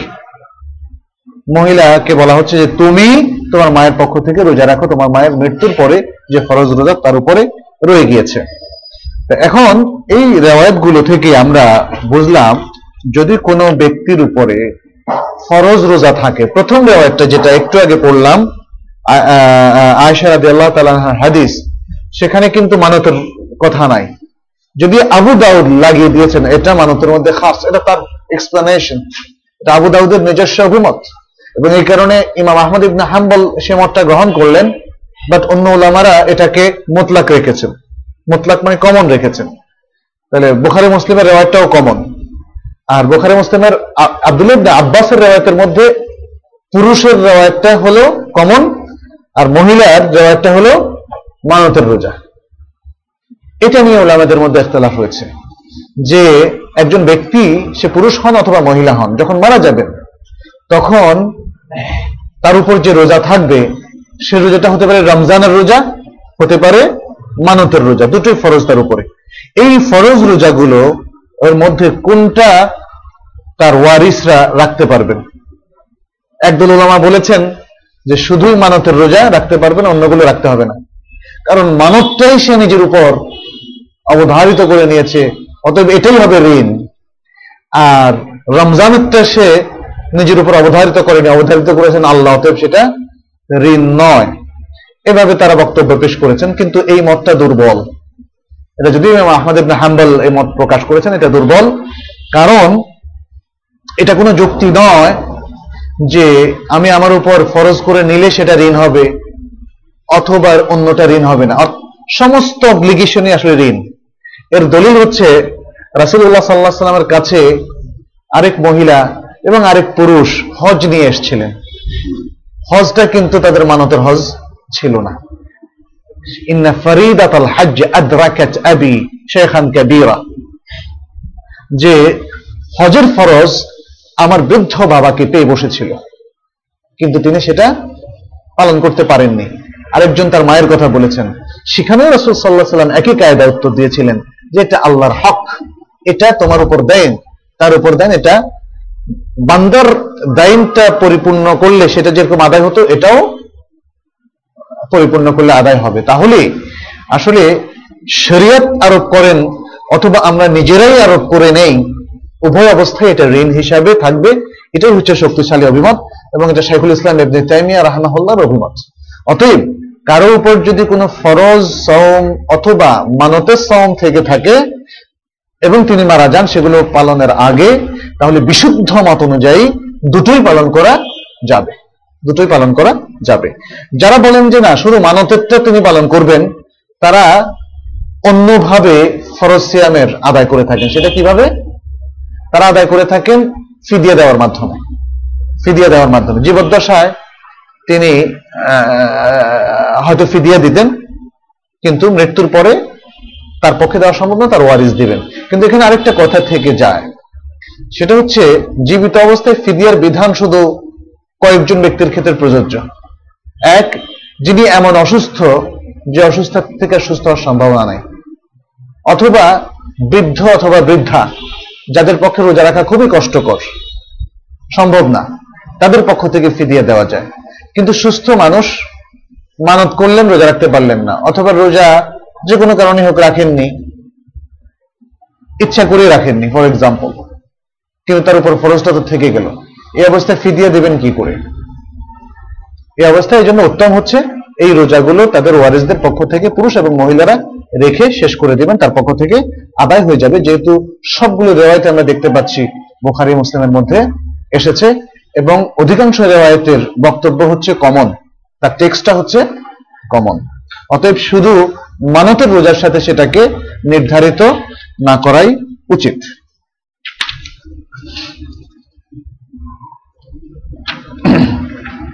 এই পরিচ্ছেদের সর্বশেষ হাদিসটা হচ্ছে সাহাল ইবনে সাঈদ আস-সাঈদি রাদিয়াল্লাহু তাআলা আনহু থেকে عن سهل بن سعيد الساعدي رضي الله عنه أن رسول الله صلى الله عليه وسلم قال لا يزال الناس بخير لا يزال الناس بخير ما أجل الفطر رواه البخاري ومسلم সাহাল ইবনে সাঈদি তিনি বলছেন সাহাল ইবনে সাঈদ আস-সাঈদি যে রাসূল সাল্লাল্লাহু আলাইহি সাল্লাম বলেছেন মানুষ ততক্ষণ পর্যন্ত কল্যাণের উপর থাকবে যতক্ষণ তারা তাড়াতাড়ি ইফতার করে যতক্ষণ পর্যন্ত তারা তাড়াতাড়ি ইফতার করে, ততক্ষণ তারা কল্যাণের উপর থাকবে। এখানে আরেকটা হাদিস আছে। দুটো হাদিস একসাথে বলে আমরা ব্যাখ্যা যাব ইনশাল্লাহ দ্বিতীয় হাদিসটা হচ্ছে ওমর ইবনে খাত্তাব রাদিয়াল্লাহু তাআলা আনহু থেকে। তিনি বলছেন, ক্বালা রাসূলুল্লাহ সাল্লাল্লাহু আলাইহি সাল্লাম ইযা আকবালা আল-লাইলু মিন হাহুনা ওয়া আদবারা আন-নাহারু মিন হাহুনা ফাকাদ আফতারা সাইম যখন এদিক থেকে রাত আসবে এদিক থেকে রাত আসবে, আর ওদিক থেকে দিবস চলে যাবে। না, রাত আসবে তো পূব দিক থেকে না? যাই হোক, এখানে সেটা উল্লেখ করা নাই।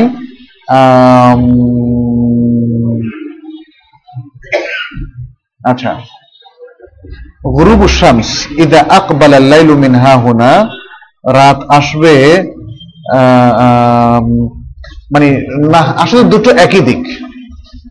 রাত আসবে, অর্থাৎ সূর্যাস্ত যাওয়ার সাথে সাথে তো রাত আসবে, সেটা পশ্চিম দিকেই। এবং দিনও চলে যাবে পশ্চিম দিককেই কারণ দিন তো আর পূর্ব দিকে যাবে না, পূর্ব দিক থেকে তো সূর্য দিতে হবে। এনিওয়ে একদিকে তিনি ইন্ডিকেশন করে বলেছেন, যদি এদিক থেকে রাত আসে আর এদিক থেকে দিন চলে যায়, তখন আফতার এম রোজাদার ব্যক্তি রোজা ভঙ্গ করবে। এখানে এই দুটো রেওয়ায়তের মধ্য দিয়ে আমরা ইফতারের সঠিক সময়টা নির্ধারণ করতে পারি। প্রথম হাদিস ইন্ডিকেট করা হয়েছে তাড়াতাড়ি ইফতার করা। তাড়াতাড়ি ইফতার করা মানে কি? সেটা দ্বিতীয় হাদিসটা ব্যাখ্যা। তাড়াতাড়ি ইফতার করতে হলে আপনাকে দুটো জিনিস নিশ্চিত করতে হবে। একটা হচ্ছে রাত আসা, আর একটা দিবসের অবসান। রাত আসা এবং দিবসের অবসান। গুরু গুসামস দিবসের অবসান হয় কি কিসের মাধ্যমে? সূর্য অস্ত যাওয়ার মাধ্যমে। আর রাত আসা শুরু হয়, সেটা এ হাদিস থেকে আমরা জানলাম, সূর্য অস্ত যাওয়ার মাধ্যমে রাত শুরু হয়। কারণ রাসুল সাল্লাহ সাল্লাম অ্যাডজাসেন্ট দুটো জিনিস উল্লেখ করেছেন। যখন এদিক থেকে রাত আসবে এবং দিন শেষ হবে। তার মানে হচ্ছে দিন শেষ হলে রাত শুরু। ব্যাস। এটাকে আর কোনো ব্যাখ্যায় যাওয়া ঠিক হবে না। একদল লোক, ওই যে তারকারাজি, স্পষ্ট হওয়া পর্যন্ত সময়টাকে বলেন যে তখন রাত হবে তার আগ পর্যন্ত তাকে সেটাকে রাত বলে না। মুসলমানদের মধ্যে একদল আছে, আর শিয়ারাও সেটা মনে করে এবং ইহুদিরাও সেটা মনে করে। কিন্তু রাসুল সাল্লাহ সাল্লাম এই হাদিস স্পষ্ট করে দিয়েছে যে না, ওই যে রাতের তারকারা যে দেখা পর্যন্ত অপেক্ষা করার কোনো প্রয়োজন নেই। বরং রাত আসে, সূর্য অস্ত যাওয়ার সাথে সাথে তখন দিনের অবসান ঘটে। তখনই ইফতার করবে, আফতার এম তখনই ইফতার করবে। আর প্রথম হাদিস সাথে বলছে লায়াজালু লায়াজালু নাস ফিতর আল ফিতর করা, তাড়াতাড়ি ইফতার করা। তার মানে হচ্ছে যখন দিনের অবসান হবে, রাত আসবে, সাথে সাথে ইফতার করা। এটাই হচ্ছে শরীয়তের নির্দেশ। এবং বলা হচ্ছে তারা খায়ের মধ্যে থাকবে। তারা খায়ের মধ্যে থাকবে। কি ধরনের খায়ের খায়ের মানে কল্যাণ। এখানে খায়ের বলতে ইত্তেবা সুন্নাকে বোঝানো হয়েছে।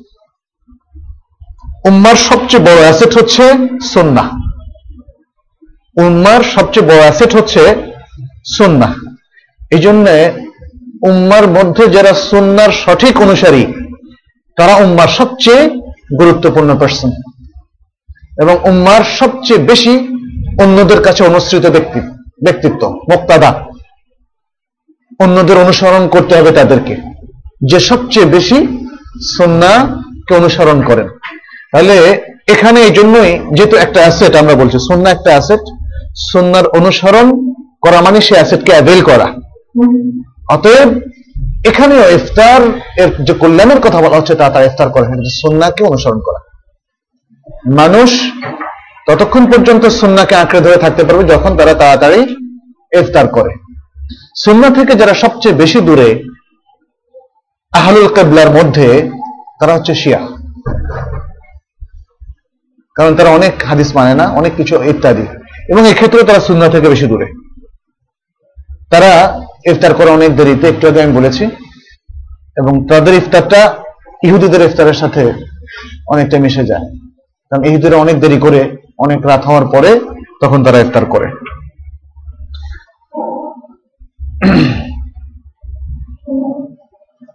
আচ্ছা। তাড়াতাড়ি ইফতার করা, আমরা এই হাদিস থেকে আরও বুঝলাম যে তাড়াতাড়ি ইফতার যদি আমরা করি, তাহলে আমরা সন্ন্যার উপর থাকব এবং উম্মা তার কল্যাণের উপর কন্টিনিউয়াসলি থাকবে। এই জিনিসটা এই হাদিসের মধ্যে আমাদের সামনে এসেছে। আচ্ছা এর এর দ্বিতীয় যে হাদিসটিতে বলা হয়েছে, ফাকাদ আফতারা সায়েম এটার অর্থ মানে যখন এদিক থেকে রাত আসবে আর দিবসের অবসান হবে, তখন ফাকাদ আফতারা সায়েম রোজাদার রোজা ভঙ্গ করবে। এটা দুটো অর্থ হতে পারে। এক, যে অটোমেটিক তার সে হয়ে যাবে, রোজা ভঙ্গকারী হয়ে যাবে, সে কিছু খাক আর না খাক।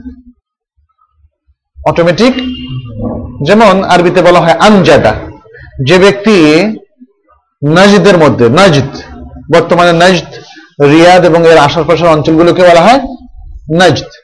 এই নাজদের মধ্যে কেউ ঘোড়ায় চড়ে আসুক, উঠে চড়ে আসুক আর গাড়িতে চড়ে আসুক তখন তার ব্যাপারে বলা হবে, আনজাদা, সে নাজদে এসছে। সে জানুক আর না জানুক, বুঝুক আর না বুঝুক। আনজাদা। তেহামা একটা শহর আছে আরব দেশে। হ্যাঁ যে ব্যক্তি তেহামা শহরে চলে আসে, তাকে বলা হয় আতহামা। ঠিক তেমনি এখানে প্রথম অর্থটার কথা আমরা বলছি আফতারা। যখন রাত চলে আসবে, দিবসের অবসান হবে, ওই মুহূর্তে রোজাদাররা মুফতের হয়ে যাবে, রোজা ভঙ্গকারী হয়ে যাবে। তারা রোজা কন্টিনিউ করবে না। সে কিছু খাক আর না খাক। এটা একটা তর্জমা হতে পারে। তার মানে হচ্ছে, তাহলে প্রতিদিন আপনি যদি একাধারে তিন দিনও রোজা রাখেন, তবু আপনার ইফতার হয়ে যাচ্ছে। আপনি রোজা ভঙ্গকারী হচ্ছেন পরের দিন আলাদা রোজা হচ্ছে। এটা একটা অর্থ। এটা একটা অর্থ। দ্বিতীয় অর্থটা হচ্ছে, আফতরা সাইম আই দাখালাল সাইমু ফি ওয়াক্তিল ইফতার। দাখালা সাইমু ফি ওয়াক্তিল ইফতার। এটাই আমরা মূলত উদ্দেশ্য নেব। উদ্দেশ্যটাই আকরাবু ইলা ফাহমি শারা শারিয়া, শরীয়ত প্রণেতা যেটা বুঝাতে চাচ্ছেন, এই অর্থটা ওই দিকে বেশি নিকটবর্তী। সেটা কি? আই দাখালা সাইমু ফি ওয়াক্তিল ইফতার। অর্থাৎ রোজাদার ব্যক্তি ইফতারের ওয়াক্তের মধ্যে প্রবেশ করল। তাহলে আফতার সাইম মানে দাখালা সাইমু ফি ওয়াক্তিল ইফতার। রোজাদার ব্যক্তি ইফতারের সময়ের মধ্যে প্রবেশ করল। এটার সাথে প্রথম আয়সার হাদিসটা যদি আমরা সাহাল ইবনে সাহাদের হাদিসটা যদি আমরা মেলাই, তাহলে সাথে সাথে সে ইফতার করবে, এটা হচ্ছে শরীয়তের নির্দেশ। যখনই রোজাদার ইফতারের রক্তে প্রবেশ করবে, তখনই তাড়াতাড়ি সে ইফতার করে ফেলবে, তাহলেই তার সে কল্যাণের মধ্যে থাকবে অথবা তারা কল্যাণের মধ্যে থাকবে। তবে এখানে আরেকটা জিনিসও আমাদের সামনে ক্লিয়ার এই সেকেন্ড হাদিস থেকে অমর খাত্তাবের যে যখন এদিক থেকে রাত আসবে আর দিবসের অবসান হবে। তার মানে হচ্ছে, হঠাৎ করে মেঘে যদি অন্ধকার হয়ে যায়, তাহলে সেটাকে ইফতারের টাইম বলা যাবে না। এখন তো সূর্য নাই। কিন্তু সূর্য তো সত্যিকার মানে সূর্য অস্ত যায়নি, অস্তমিত হয়নি, এবং দিবসের সত্যিকার অবসান হয়নি। সুতরাং এই হাদিসটা আমাদের কাছে স্পষ্ট করে তুলছে যে দিবসের অবসান হতে হবে আক্ষরিক অর্থে। এবং সেটা হবে সূর্য ডোবার মাধ্যমে। এবং সূর্য ডোবাটাই হচ্ছে রাত্রির শুরু। ব্যাস, এটাই হচ্ছে আমাদের কাছে ডেফিনেশন যখন আল্লাহ তালা সুরা বাকারার মধ্যে বললেন, সুম্মা আতিম সিয়ামা ইলা লাইল অতপর তোমরা রাত পর্যন্ত সিয়ামকে পূর্ণ করো, তখন শিয়া কিংবা আরও অনেক লোক যারা হাদিস মানে না, আছে একদল লোক যারা হাদিস মানে না, তারা বলে যে রাত পর্যন্ত সিয়াম রাখতে হবে। মাগরিবের আরও পরে তারা ইফতার করে। ওই যে সুম্মা আতিম সিয়ামা ইলা লাইল। তাদের কাছে রাতের সংজ্ঞা হচ্ছে সূর্য অস্ত যাওয়াটা রাতের সংজ্ঞা না। এটাকে তারা ইভিনিং বলে। মাসা, আরবিতে বলে মাসা, ইংরেজিতে বলে ইভিনিং বাংলায় বলে সন্ধ্যা। এবং এই সন্ধ্যাটা তাদের আসলে সূর্য অস্ত যাওয়ার আগেই শুরু হয়। সূর্য অস্ত যাওয়ার আগেই তারা ইভিনিং বলতে শুরু করে। এনিওয়ে কিন্তু শরিয়ত বলে যে না আমাদের সন্ধ্যা এবং আমাদের রাত একসাথে শুরু হয়। সেটা হচ্ছে সূর্য অস্ত যাওয়ার সাথে এবং সেটাকে আল্লাহ রাসুল আরও স্পষ্ট করে ব্যক্ত করেছেন দিবসের অবসান হওয়ার সাথে। অতএব তুম্মা এতিমু সিয়ামা ইলা লাইল কোরআনে যে কথাটা বলা হচ্ছে যে রাত পর্যন্ত তোমরা সাওমকে পরিপূর্ণ করো, তাহলে এই বুখারি মুসলিমের হাদিস যেটা অমর ইবনুল থেকে বর্ণিত হয়েছে, এটা হচ্ছে তার ব্যাখ্যা যে সূর্য অস্তমিত হওয়ার মাধ্যমে রাত যখন শুরু হবে দিন যখন শেষ হবে, তখনই ইফতারের সময় হয়ে গেল, ব্যাস। কোরআনে সে লাইলের আমরা এক্সপ্লেনেশন বা ব্যাখ্যা এখানে আমরা পেয়ে গেলাম। অতএব আর দ্বিতীয় কোনো মতের কোনো অবকাশ এখানে নেই। আমাদের সে সমস্ত ভাইরা যারা এগুলো নিয়ে কনফিউজড তাদের উচিত আসলে এইভাবে সঠিক ব্যাখ্যার কাছে আসা এবং ওলামাই দিন যারা সঠিকভাবে ইসলামের মূল মাকাসেদের আলোকে সবগুলোকে নসকে একসাথ করে তারা ব্যাখ্যা দেন। সে ব্যাখ্যাগুলো কাছে আসলে ইনশাল্লাহ কোনো কনফিউশন আমাদের থাকবে না। আজকে আমরা হাদিসের দার্স পর্যন্তই রাখছি। পরবর্তী নতুন পরিচ্ছেদ শুরু হবে। আল্লাহ তালা আমাদেরকে এই হাদিসগুলোর আলোকে আমল করার তৌফিক দান করুন। আমিন। সাল্লাল্লাহু আলা নবিয়িনা মুহাম্মাদ ওয়া আলা আলিহি ওয়া আসহাবিহি আজমাইন।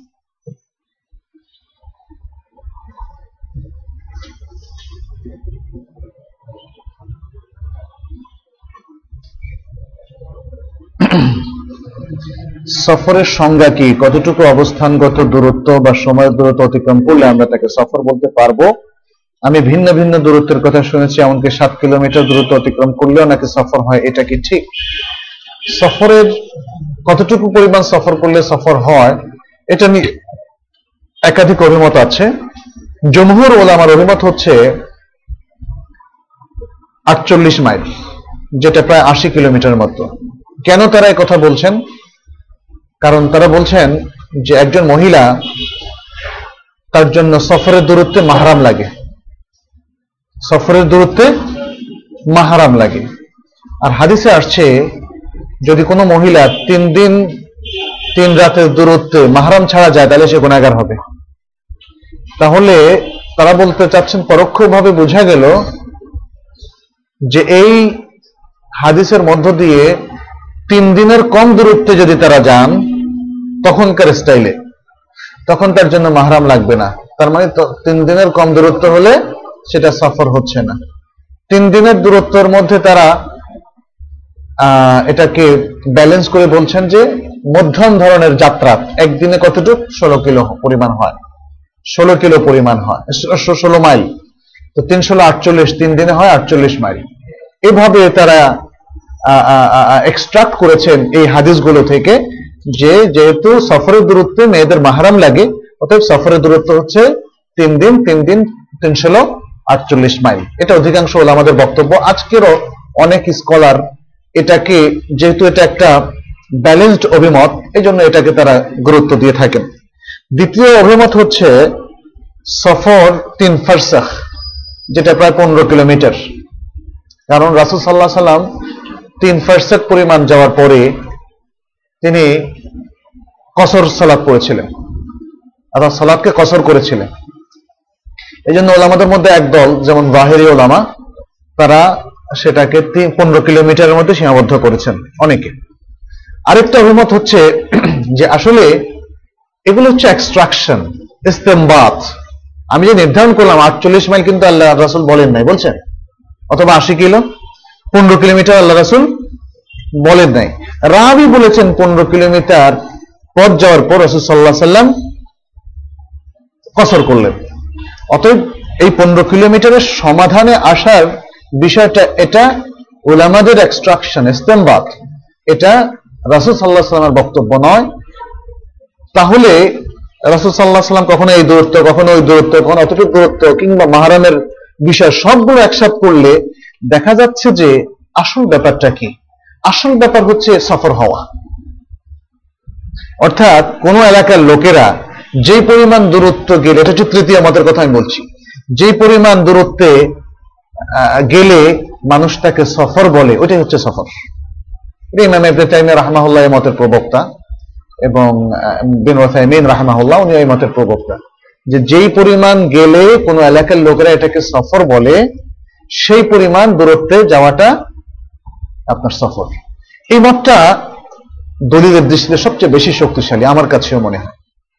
তবে আমার মনে হয় আরেকটা জিনিস, যে আমি লক্ষ্য করেছি, অনেক দিন থেকে লক্ষ্য করেছি, যে আটচল্লিশ কিলোমিটার গেলে আটচল্লিশ মাইল গেলে এটাকে প্রায় সবাই সফর বলে। ঢাকা থেকে কুমিল্লা যেমন দাউদকান্দি পর্যন্ত গেলে এটাকে সফর বলে। দাউদকান্দি আটচল্লিশ সরি আশি কিলোমিটার বা একটু কম হবে। তবে কথা হচ্ছে যে আটচল্লিশ মাইলের কম এটাকে সফর বলা যাবে কিনা হ্যাঁ। কোন এলাকায় যদি সেটাকেও সফর বলে, যেমন আমরা এখান থেকে কালীগঞ্জ গেলাম। কালীগঞ্জ কিন্তু আশি কিলোমিটার হবে না, হবে? আরও কম হবে। সেটাও সফর হতে পারে। এই জন্য এই তৃতীয় মতটা সবচেয়ে বেশি শক্তিশালী। অধিক সতর্কতামূলক যদি কেউ যারা পালন করছেন, যে আটচল্লিশ মাইল, এটাকে আমার কাছে অধিক সতর্কতামূলক মনে হয়।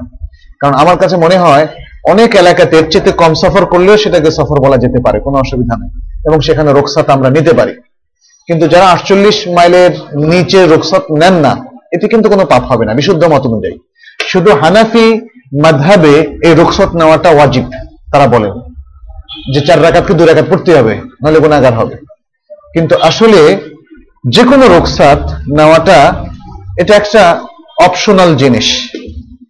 অনেক সময় উত্তম অনুত্তমের বিষয়। নামাজের রোকসাতটাও যদি আপনি নেন, আপনি একটা রিলিফ পেলেন, আল্লাহর প্রতি একটা সুক্রিয়া এক্সট্রা সুক্রিয়া আদায় হয়। জমা করলেন।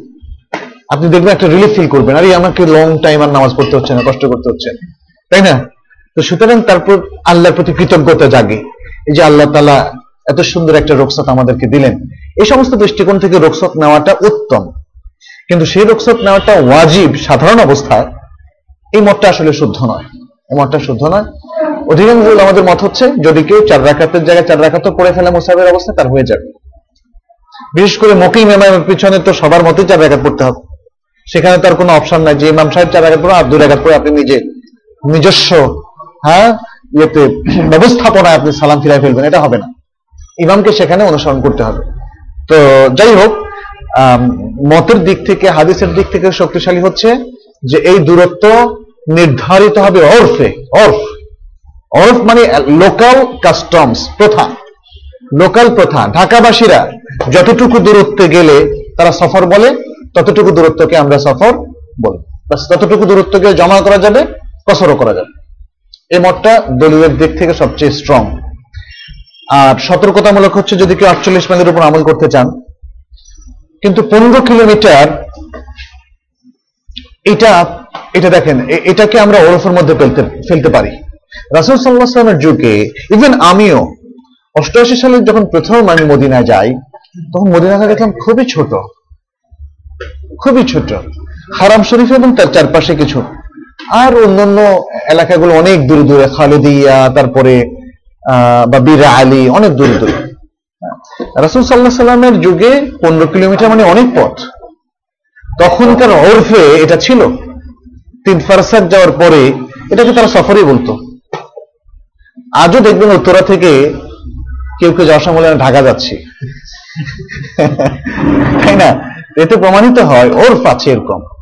জেলা শহরে গেলে মাত্র তিরিশ কিলোমিটার, পঁয়ত্রিশ কিলোমিটার সে হয়তো মানে জেলা হিসাবে সেটাকে মেনশন করে। তো এখানে আমরা ওরফের কথাই বলব যে ওরফ তখন পনেরো কিলোমিটার যাওয়াটাকে সফর বলতো, অতএব রাসূল সাল্লাহ সাল্লাম ঠিক মতোই কসর করেছেন।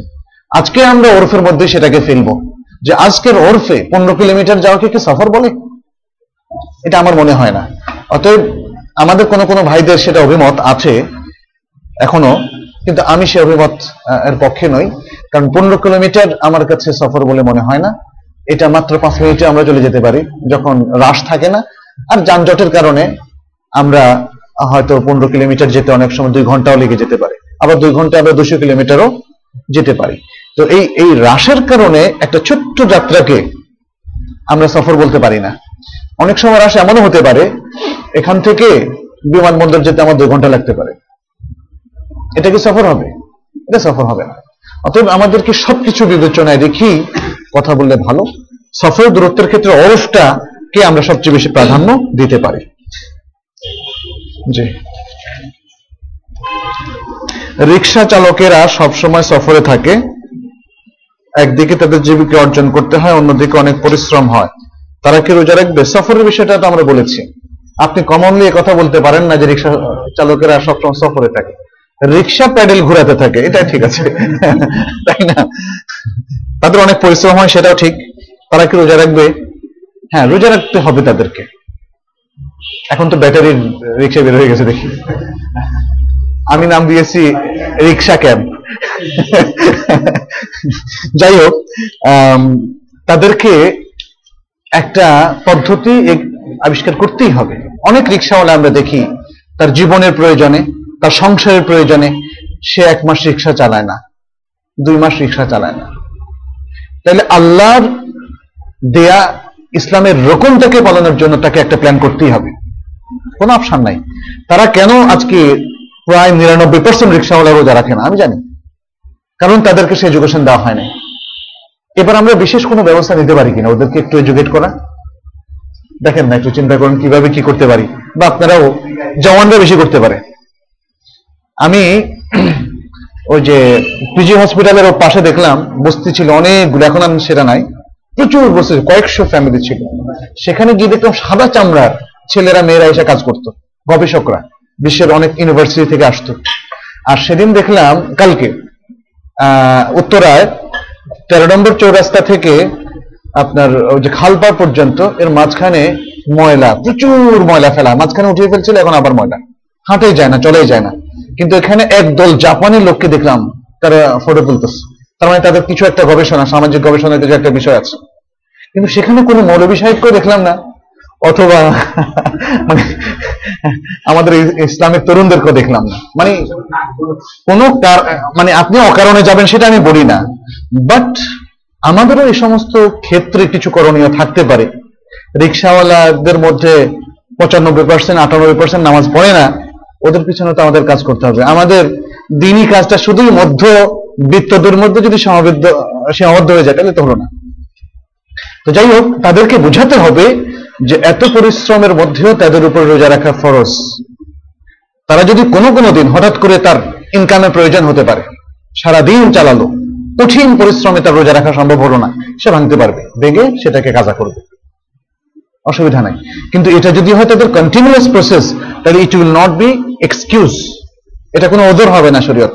এই জিনিসটা তাদেরকে বোঝাতে হবে। সে যদি একটা রমজানে পাঁচটা রোজা ভাঙে, প্রবল পরিশ্রমের কারণে, এটা মাকুল ছয়টা, সাতটা পর্যন্ত ভাঙে মাকুল কিন্তু সে পুরো রমজান মাসে রোজা রাখল না, এটা হবে না। বরং তাকে প্ল্যান করতে হবে, রমজান মাসে আমি রিক্সা বাদ দিয়ে অন্য কোনো কাজ করতে পারি কিনা, অন্য কোনো চাকরি পাই কিনা। এটা হয়তো বাংলাদেশের সমস্ত রিক্সাওয়ালার ক্ষেত্রে এটা প্রযোজ্য হবে না।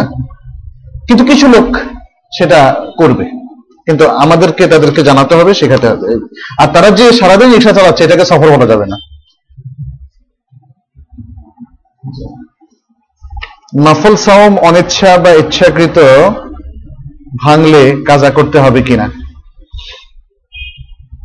এটা ওলামাদের মধ্যে কেউ কেউ বলেছেন, কাজা করতে হবে। কারণ এই রোজাটা আপনি নিজের ইচ্ছা শুরু করেছেন। একটা আমল আপনি নষ্ট করে দিয়েছেন। একটা আমল ভাঙার অর্থ হচ্ছে নষ্ট করে দিয়েছেন। আর কোরআনে বলছে, লা তুবতিলু আওলা- আ- আ- আমালাকুম। তোমরা তোমাদের আমলকে বাতিল করো না। তাহলে যেটাকে বাতিল করেছ, সেটাকে কমপ্লিট করা। তো এক্ষেত্রে আমরা ওয়াজিব বলব না, উত্তম বলব, এটা নিয়ে ইখতিলাফ। বলে, আমাদের এক দলের মতে নফল সালাত ভঙ্গ করা বা নফল রোজা ভঙ্গ করা, এটাকে আবার কাজা করা, সেক্ষেত্রে সর্বসম্মত মত হচ্ছে এটা উত্তম। এখানে কোনো ইখতলাফ নেই। আপনি যদি যেমন নামাজ কায়েম হয়ে গেল দুরাকাত নামাজ আপনি দাঁড়িয়ে পড়তেছিলেন, কিন্তু সালাম ফিরিয়ে একদিকে বা দুদিকে সালাম ফিরিয়ে আপনি নামাজ থেকে ভেঙে আপনি জামাতে সামিল হলেন শুরুতেই, তাহলে যে নামাজটা আপনি ছেড়ে আসলেন সেটা ভেঙে গেল। এই নামাজটা আপনার পরবর্তীতে আবার পড়ে নেওয়াটা এটা উত্তম। ঠিক একই অবস্থা নফল রোজার ক্ষেত্রেও ভেঙে ফেললে, ভেঙে ফেলা- ফেলার অপশন আছে। নফল রোজাকে শুরু করলে সেটা ভেঙে ফেলতে পারে। কিন্তু সেটাকে কাজা করাটা উত্তম। ওয়াজিব কারও কারও মতে। তবে আমি মনে করি যে প্রথমটাই উত্তম। লা আমালাকুম দিয়ে এক্ষেত্রে ওই দলিল, ওয়াজিব হওয়ার দলিল দেওয়া যাবে না। যেটা আদতেই নফল ছিল, সেটা পরবর্তীতে শুরু করার কারণে ওয়াজিব হবে না। যেটা ওয়াজিব ছিল, সেটা যদি ভঙ্গ করেন, সেটা আবার আদায় করাটা ওয়াজিব। যেটা ফরজ ছিল, সেটা ভঙ্গ করার কারণে আবার ফরজ। যেহেতু ভঙ্গ করলেন, তো হলো না, ফরজ ওয়াজিব আদায় হলো না, সেটাকে আপনি আদায় করাটা ওয়াজিব। যার হুকুম যেটা শুরুতে সে হুকুমটাই থাকবে।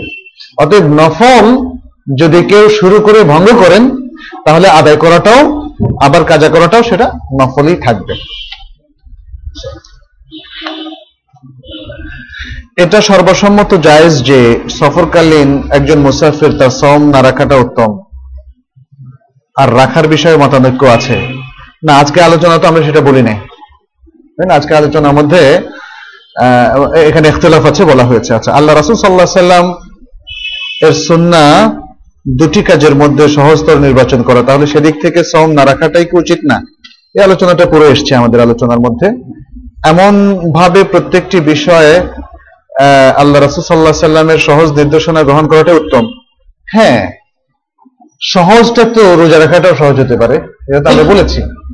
আপনার যদি রোজা রাখার মধ্যে কোনো কষ্টই না হয়, আপনি যদি ফিল করেন যে রোজা রাখাটাই আপনার জন্য সহজ, তাহলে তো ওই সুন্নতের সাথে আপনার অসঙ্গতি হলো না কন্ট্রাডিক্টরি হলো না।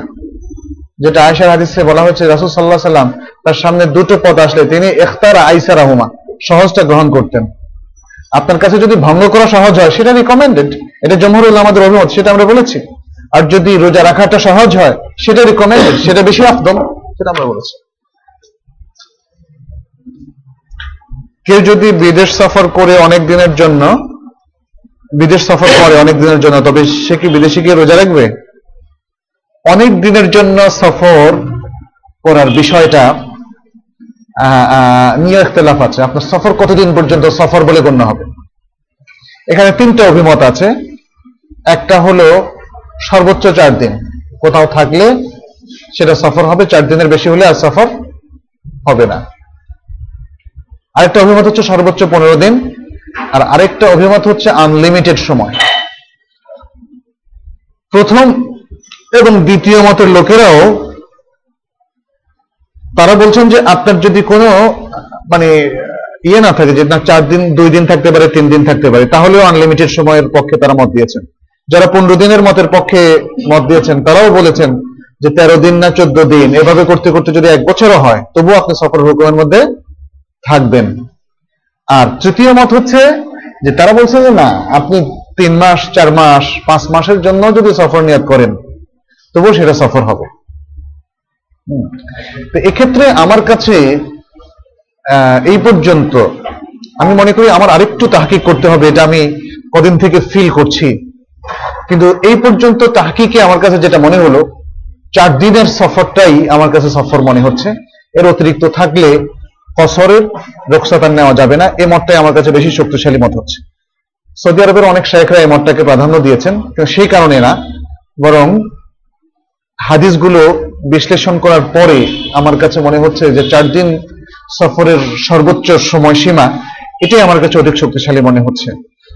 এরপরে যদি কেউ বেশি থাকতে চান পাঁচ দিন ছয় দিন থাকতে চান তাহলে তিনি আর অবস্থানের কথা হ্যাঁ, অবস্থানের কথা। একটা নির্দিষ্ট জায়গায় চার দিনের বেশি সফর বা পাঁচ দিন ছয় দিন যদি অবস্থান করেন তাহলে আপনি আর সফরের রোকসারটা নিতে পারবেন না। এই মতটা আমার কাছে বেশি শক্তিশালী মনে হচ্ছে। আর দুটো মত তো আমি বললামই। লাস্ট মতটা শেখ বিন ওসাইমিনের রেকমেন্ডেশন যেমন কেউ যদি দেড় মাস গিয়ে হজে থাকে, তিনি বলছেন মক্কা, মদিনা সব জায়গায় সে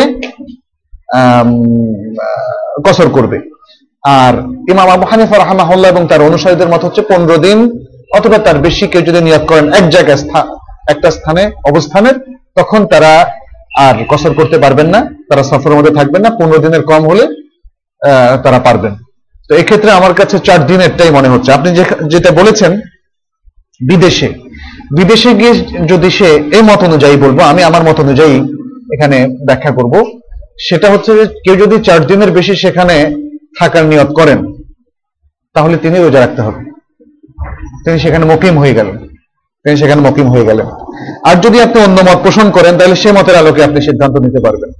তবে আমার কাছে এটা মনে হয় যে কারও যদি অনির্দিষ্টকালের জন্য থাকাটা হয়, তৃতীয় মতের আলোকে আমি বলছি, সেক্ষেত্রে এটা অ্যাকসেপ্ট করা যেতে পারে। কিন্তু কেউ একজন এক বছর থাকার জন্য, নয় মাস থাকার জন্য হোক সেটা সফর, যেমন আপনি যদি নর্থ আমেরিকাতে যান, আপনি নিয়তই করলেন নয় মাস থাকবেন, এটা কিন্তু আপনার সফর। এটা কিন্তু আপনার সফর, কিন্তু সেই সফর হবে কিনা, এটা এখানে আসলে রিভাইজ করা দরকার। কারণ এখানে আপনার সবকিছু জানাশোনা হয়ে যাবে, কোনো প্রবলেম নেই, এখানে আপনার যে গোরবাতটা ছিল যে মাসাক্কাতটা ছিল কঠিন একটা অবস্থানটা ছিল, সেটা আর আপনার হচ্ছে না। আপনি যদি এখানে যেমন চট্টগ্রামে নয় মাসের জন্য যাচ্ছেন, সেখানে দেখবেন যে এক সপ্তাহের মধ্যে সবকিছু আপনার পরিচিত হয়ে গেল। অতএব একজন স্ট্রেঞ্জার, মুসাফিরের যে কঠিন অবস্থা, সেটা কিন্তু আপনি আর ফেস করছেন না। এই দৃষ্টিকোণ থেকে তৃতীয় মতটাকে আমি মনে করি, যদি শুরু থেকে একটা আনলিমিটেড টাইম কতদিন থাকবেন জানেন না, সেক্ষেত্রে সেটা প্রযোজ্য হতে পারে। কিন্তু যখন লিমিটেড হয়ে যাবে যে ছয় মাস, নয় মাস, আট মাস, সাত মাস তখন কিন্তু সেটা আর সফর থাকবে না। নির্দিষ্ট দূরত্বের কথা আমরা আলোচনা করেছি। শাস্তি সম্বন্ধে না জানার কারণে যদি কাজা রোজা পরবর্তী রমজানের পরে করা হয়, তাহলে কি সে পাপি হবে? না জানার কারণে আল্লাহ তালা মাফ করে দিবেন ইনশাআল্লাহ। তবে তবে ইস্তেগফারও আমাদের করতে হবে। আপনি তো এখন তো জানলেন। যিনি প্রশ্ন করলেন অথবা অন্যরা যারা জানতেন না, তারা এখন তো জানলেন। যে কাজে আমাদের পাপ হয়, আমরা এতদিন জানতাম না, এখন জানলাম। তাহলে সেই পুরানো জিনিসটা পুরানো হয়ে গেছে বলে আপনি তবে ইস্তেগফার করবেন না, এমন না। কারণ জিনিসটা তো রেকর্ডেড হয়ে গেছে। এই সেই ভুলটা তো আপনার আমার রেকর্ডেড হয়ে গেছে। আর আপনি বিনা পয়সায় তবে ইস্তেগফার করতে পারেন। সমাজে কেউ কেউ অবশ্য পয়সা দিয়ে করায়, কিন্তু আমরা তো জানি যে এটা বিনা পয়সা করা যায়, নাকি? ফলে তবে ইস্তেগফার করা উচিত। জি। আমার বাবা প্রায় চার বছর এমনই অসুস্থ ছিলেন যে সাওম বা সালাদ পালন করতে পারেননি। উনি গত ডিসেম্বরে মারা গিয়েছেন।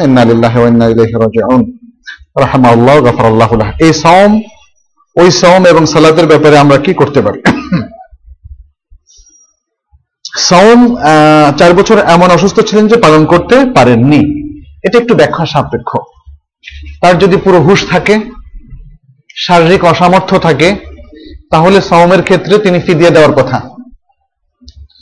আর সালাদ তাকে ইশারায় হলেও পড়তে হবে। তাই এমন করাই দিবেন। তাই এমন তো খুব ইজি কঠিন তাই এমন করাবেন কেন? মানে ইয়েতে, বালুতে আপনি নিচে করাই দিবেন, তার মুখটা মুছে দিবেন, ব্যাস, সহজ। দুই হাতের কবজি পর্যন্ত এবং মুখমণ্ডল, ব্যাস। সহজ জিনিস। আপনি দেখে কষ্ট করে উজু করাতে যাবেন কেন? একজন লোক স্ট্রোকের রোগী, অবশ অথবা এই টাইপের রোগীদেরকে জোর করে উজু করানোর কোনো দরকার আছে? সে সবসময় তাই এমন করলে যথেষ্ট। আর দ্বিতীয়ত, তিনি যদি সুস্থ থাকেন, তাহলে তাকে ইশারায় হলেও সালাত আদায় করতে হবে। ইশারা, যতটুকু সম্ভব। এটা না করলে তাহলে, এটা যদি জানা কারও না থাকে, তাহলে তবে ইস্তেকফার করবেন। জানা নাই, কি করবেন এখন? তবে ইস্তেকফার ছাড়া দ্বিতীয় কোনো পথ নাই। বাবা মারা গিয়েছেন, আপনারা তবে ইস্তেকফার করেন তার পক্ষ থেকে। কিন্তু এটা আমাদের সবার জানা থাকা দরকার যে যদি রোগীর হুশ থাকে তিনি সবকিছু চেনেন, বোঝেন, তার মুখস্থ শক্তিও আছে, তাহলে সালাদ তার উপর থেকে সাকেত হবে না। রোজাও সাকেত হবে না। রোজার জন্য তিনি ফিদিয়ে দেবেন, আর সালাদটা যেভাবে পারেন পালন করবেন না তাই এমন তাকে করাই দিতে হবে। আর যদি অজু করতে পারেন, তাহলে অজু অজু তখন লাজেম হবে। কিন্তু যদি তিনি স্ট্রোকের রোগী হয়ে থাকেন, তার স্মরণ শক্তি নষ্ট হয়ে গিয়েছে। কাউকে চেনেন না।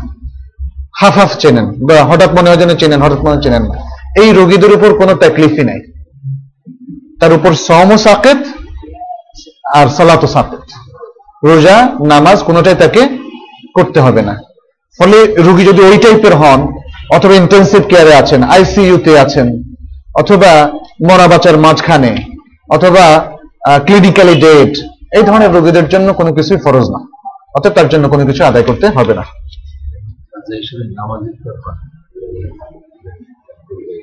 ও হ্যাঁ নামাজের কোনো কাজে হবে না। আমি বলছি, নামাজের ক্ষেত্রে তবে ইস্তেগফার করবেন আর রোজার ক্ষেত্রে ফিদিয়াটা দিয়ে দিবেন, যদি তার হুঁশ থাকে। কারণ হুঁশটা খুব ইম্পর্টেন্ট শরিয়াতের, এটা হচ্ছে মানাতুত তাকলিফ বলা হয়। মানাতুত তাকলিফ, শরিয়াতের দায়িত্ব কারও উপর আরোপিত হওয়ার জন্য তার আকল, তার ইন্টালেক্টটা কাজ করতে হবে। তাকে হুঁশের মধ্যে থাকতে হবে। শারীরিক সামর্থ্য থাকা, না থাকার সাথে অন্য বিধান জড়িত, কিন্তু শরিয়াতের তাকলিফটা আরোপিত হওয়ার জন্য তার আকলটা কাজ করতে হবে। তার হুঁশি যদি না থাকে তার স্মরণ শক্তি যদি না থাকে তার ব্রেন স্ট্রোক যদি হয় তখন তার উপর কোনো কিছু ফরজ হবে না। সিয়াম ছেড়ে দেওয়ার নির্ধারিত সময় হবে বাংলাদেশে বেশিরভাগ জায়গায় তিন চার মিনিট দেরি করে সিয়াম ছেড়ে দেয়। সিয়াম ছেড়ে না মানে হয় ওই যে ইফতার করে আর কি। আচ্ছা। না দেরি করার তো কোনো অপশন নেই। আজকে তো আমরা যখনই নিশ্চিত হবেন সূর্যাস্ত গিয়েছে বাস বিসমিল্লাহ বলে শুরু করবেন। ইফতার। সুন্দর বাইরে পরে গেলাম। জি। স্ত্রীর উপর স্বামীর হক স্বামীর উপর স্ত্রীর হক অনুরোধ পূর্বক জানাবেন কি? স্ত্রীর উপর স্বামীর হকের মধ্যে রয়েছে স্বামীর আনুগত্য করা। স্ত্রী স্বামীর আনুগত্য করবে। দ্বিতীয়ত স্বামীর অনুমতি ছাড়া সে ঘরের বাইরে যাবে না। যে কোনো কাজে, দাওয়াতের কাজে, বাপের বাড়িতে মার্কেটিং এ যে কোনো কাজে পড়ার জন্য বা অন্য যে কোনো কাজে সে স্বামীর অনুমতি নেবে। যেহেতু এই ঘরের অভিভাবক হচ্ছেন স্বামী। স্ত্রীর স্বামীর ডাকে তাকে সাড়া দিতে হবে, ওয়াজিব। যদি তার শারীরিক কোনো প্রবলেম থাকে অথবা মানসিক প্রস্তুতি না থাকে, সেটা স্বামীকে জানাবে সে। কিন্তু স্বামীর ডাকে তাকে তার সাড়া দেওয়াটা ওয়াজিব এবং সহিহাদিসে এসছে, যদি কোনো মেয়ে না দেয় সাড়া না দেয়, তখন সকাল পর্যন্ত তার উপর আল্লাহ ফেরেস্তা এবং সকল মানুষের লানাত হতে থাকে। মোটামুটি এগুলো হচ্ছে মেইন স্বামীর আনুগত্য, স্বামীর অনুমতি ছাড়া বাইরে না যাওয়া এবং স্বামীর ডাকে সাড়া দেওয়া, স্বামীর অনুপস্থিতিতে তার ঘর সংসার, সম্পদ সম্পদ এবং সন্তান সন্ততিকে দেখাশোনা করা আমানতদারির সাথে, যেটা আমাদের দেশে খেয়ানত হয়। আমাদের দেশে দেখা যায় স্বামী বিদেশে থাকলে বাস, খেয়ানতের দরজা ওপেন কত ধরনের খেয়ানত যে হয়। কিন্তু এখানে শরীয়তের নির্দেশ হচ্ছে ওয়ালমার আতুরাইয়াতুন ফি বাইতি যাওজিহা ওয়া হিয়া মাসউলাতুন আন রাইয়াতিহা। তার ঘরের গৃহস্থালী যত কাজ রয়েছে, স্বামীর সম্পদ, স্বামীর সন্তান সন্ততি, স্বামীর ঘর সংসার এগুলোকে স্বামীর অনুপস্থিতি আগলে রাখতে হবে। এগুলো হচ্ছে মেইন দায়িত্ব স্ত্রীর। অর্থাৎ এই দায়িত্বগুলো স্বামীর জন্য আদায় করতে হবে স্ত্রীকে। এটা হচ্ছে স্বামীর হক। আর স্ত্রীর হক যেটা স্বামীর উপরে, সেটা হচ্ছে স্বামী স্ত্রীর সাথে সুন্দর ব্যবহার করবে। এটা শরীয়তের নির্দেশ কিন্তু। ওয়াশিরুহুন্না বিল মারুফ। তোমরা স্ত্রীদের সাথে ন্যায়সঙ্গত ভাবে জীবনযাপন করবে। অতএব কোনো অন্যায় করা, স্ত্রীকে কোনো নির্যাতন করা কোনো স্বামীর উপরে জায়েজ নাই। শারীরিক নির্যাতন করাও জায়েজ নাই, আর মানসিক নির্যাতন করাও জায়েজ নাই। তবে যেটা শরীয়তে এসছে, ওয়াদ্রেবহুন্না, তাদেরকে প্রহার করো, এটা হচ্ছে নসুজের ক্ষেত্রে। নসুজ নসুজ মানে হচ্ছে জেনা, ব্যবিচার, পরকিয়া, এই সমস্ত ক্ষেত্রে যখন স্বামী স্পষ্ট আলামত পায়, হাতে নাতে ধরে ফেলে, যখন স্বামী তাকে মূলত কোনো দিনদারির প্রশ্ন না এমনি তার মধ্যে যে রিয়াকশন হয়, তাকে হত্যা করতে উদ্যত হয়। শরীয়ত বলছে না, তাকে হত্যা করো না। তাকে প্রহার করো। মানে এটা হচ্ছে শাস্তি স্বরূপ নয়, বরং অনেকটা বড় বিপদ থেকে তাকে রক্ষা করা। এটা হচ্ছে আমাদের ব্যাখ্যা। শরীয়ত অবশ্য প্রথম বলেছে নুসুজের জন্য যে ট্রিটমেন্টটা তাকে শয্যা থেকে আলাদা করে দাও, তাকে সংশোধনের চেষ্টা করো, তারপরে প্রয়োজনে একটু প্রহার করো। এটা হচ্ছে নুসুজের ক্ষেত্রে প্রচণ্ড ভায়োলেশনের ক্ষেত্রে, খিয়ানা জৌজিয়ার ক্ষেত্রে, স্বামী স্ত্রীর যে আমানতদারি সেটা খেয়ানত করার ক্ষেত্রে, এটা। কিন্তু অন্যথায় আমরা রসুল সাল্লাহ সাল্লামকে কখনো দেখিনি যে তিনি তার কোন স্ত্রীর প্রতি শারীরিক নির্যাতন করেছেন অথবা মানসিক নির্যাতন করেছেন। আমাদের দেশে ইসলামের নামে যে ব্লেমটা দেওয়া হয়, অনেক স্বামীরা স্ত্রীকে নির্যাতন করে থাকে, কিন্তু কেন নির্যাতন করে? ভাতটা একটু নরম বেশি হয়ে গেছে এই জন্য নির্যাতন করার অধিকার দেওয়া হয়েছে। অথবা রান্না করতে একটু দেরি হলো, তরকারিটার মধ্যে লবণ বেশি হলো বা কম হলো, অথবা মানে সামান্য একটু ভুল হয়ে গেছে। আমার একটা জামার হয়তো বলেছিলাম যে এটা একটু ধুয়ে দিতে, ধুয়ে দিল না এই জন্য কি তাকে নির্যাতন করা যাবে? এগুলো নসুজের মধ্যে পড়ে না। এগুলো হয়তো সে ভুলে গিয়েছে। এগুলো খাপা, নেসিয়ানের মধ্যে পড়ে, যেটা স্বয়ং আল্লাহ তালা তার, আমাদের মানে রাসুল সাল্লাহ উম্মদকে মাফ করে দিয়েছেন। অতএব স্বামীর উচিত সেগুলো মাফ করে দেওয়া। যাই হোক, প্রথম আমরা যেটা বললাম, তাদের সাথে সুন্দর জীবনযাপন করা। দ্বিতীয় হচ্ছে তাদের মহারানা সঠিকভাবে আদায় করা। ওয়া এত হুন্না উজুরা হুন্না ওয়া এত নেশা সদকাতিহিন্না নেহলা। নারীদেরকে স্বেচ্ছায় ভালোভাবে তাদের মহারানা দিয়ে দাও। তৃতীয় হচ্ছে তাদের খোরপোষ খোরপোষের মধ্যে কি আছে? তাদের অন্ন, বস্ত্র, বাসস্থান। তাদের আবাস দিতে হবে অ্যাকোমোডেশনের জন্য।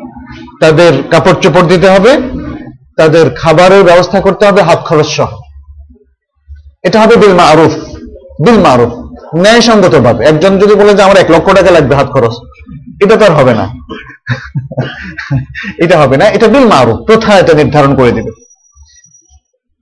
তারপরে এগুলো হচ্ছে মেইন এরপরে স্ত্রীর অধিকারের স্বামীর অধিকারের মধ্যে আরেকটা আছে। স্বামীর অনুমতি ছাড়া মাহারাম নয় এমন কাউকে, অথবা স্বামী পছন্দ করেন না এমন কাউকে, অথবা পরপুরুষকে কোন স্ত্রী তার ঘরে প্রবেশ করতে অনুমতি দিবে না। এটা স্বামীর অধিকার। এটা আমার মনে ছুটে গিয়েছিল। এটা ছুটে গিয়েছিল। আর স্ত্রীর অধিকারের মধ্যে আমরা তিনটা উল্লেখ করলাম, না? প্রথম হচ্ছে তাদের সাথে সুন্দর জীবনযাপন, দ্বিতীয় হচ্ছে তাদের মহারণা দেওয়া, তৃতীয় হচ্ছে তাদের খোরপোষের ব্যবস্থা করা।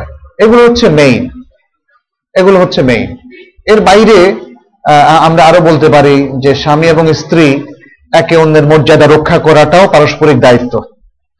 একে অন্যের সাথে পরামর্শ করে সংসার চালানো বিশেষ করে কমন বিষয়গুলো, যেখানে পরামর্শের প্রয়োজন আছে, যেখানে পুরো বিষয়টা স্বামী এবং স্ত্রীর শেয়ারিং এর প্রয়োজন আছে, জানার প্রয়োজন আছে। তাহলে একটা গ্যাপ হবে, একটা সাংসারিক অশান্তি উৎপাদন হবে। এই বিষয়গুলো পরস্পরের সাথে পরামর্শ করা, এটা পরস্পরের অধিকার। তারপরে আরেকটা জিনিস হচ্ছে সাংসারিক দাম্পত্য ক্ষেত্রে একে অন্যের সাথে তাফাহম বা আন্ডারস্ট্যান্ডিং এটাও একে অন্যের অধিকার। স্বামী এমন হবে না যে স্ত্রী বুঝতেই পারতেছে না, স্বামীর কি দরকার, কি সে একজন বস টাইপের এভাবে আলোচনা করে। অথবা স্বামী বুঝতে পারছে না বেচারা, স্ত্রী একটু দারোগা সাহেবের মেয়ে, ওই রকম আচরণ করে। এগুলো কিন্তু অধিকার ক্ষুণ্ণ করা হচ্ছে। এগুলো অধিকার ক্ষুণ্ণ করা হচ্ছে। অতএব দাম্পত্য জীবনটা হচ্ছে আসলে তাফাহুম এবং পারস্পরিক বোঝাপড়া, সুন্দর একে অন্যের প্রতি ছাড় দেওয়ার ভিত্তিতে রচিত। পরস্পর, পরস্পরের প্রতি এই ধারণা রাখবে যে যেমন স্বামী, আমি আমার স্ত্রীর অধিকার ঠিক মতো আদায় করতে পারছি কিনা, এটা হচ্ছে আমার ফার্স্ট প্রায়োরিটি আর স্ত্রী থাকবে, আমি আমার স্বামীর অধিকার আদায়টা ঠিক মতো হয়েছে কিনা, সে অ্যালার্ট থাকবে, সচেতন থাকবে। সারাক্ষণ তার মধ্যে ওই জিনিসটা তাকে নাড়া দিবে যে আমি আমার স্বামীর অধিকার ঠিক মতো পালন করছি কিনা। আর স্বামী বলবে, আমি আমার স্ত্রীটা পালন করছি কিনা। এভাবে একটা সুখী দম্পতি গড়ে উঠতে পারে।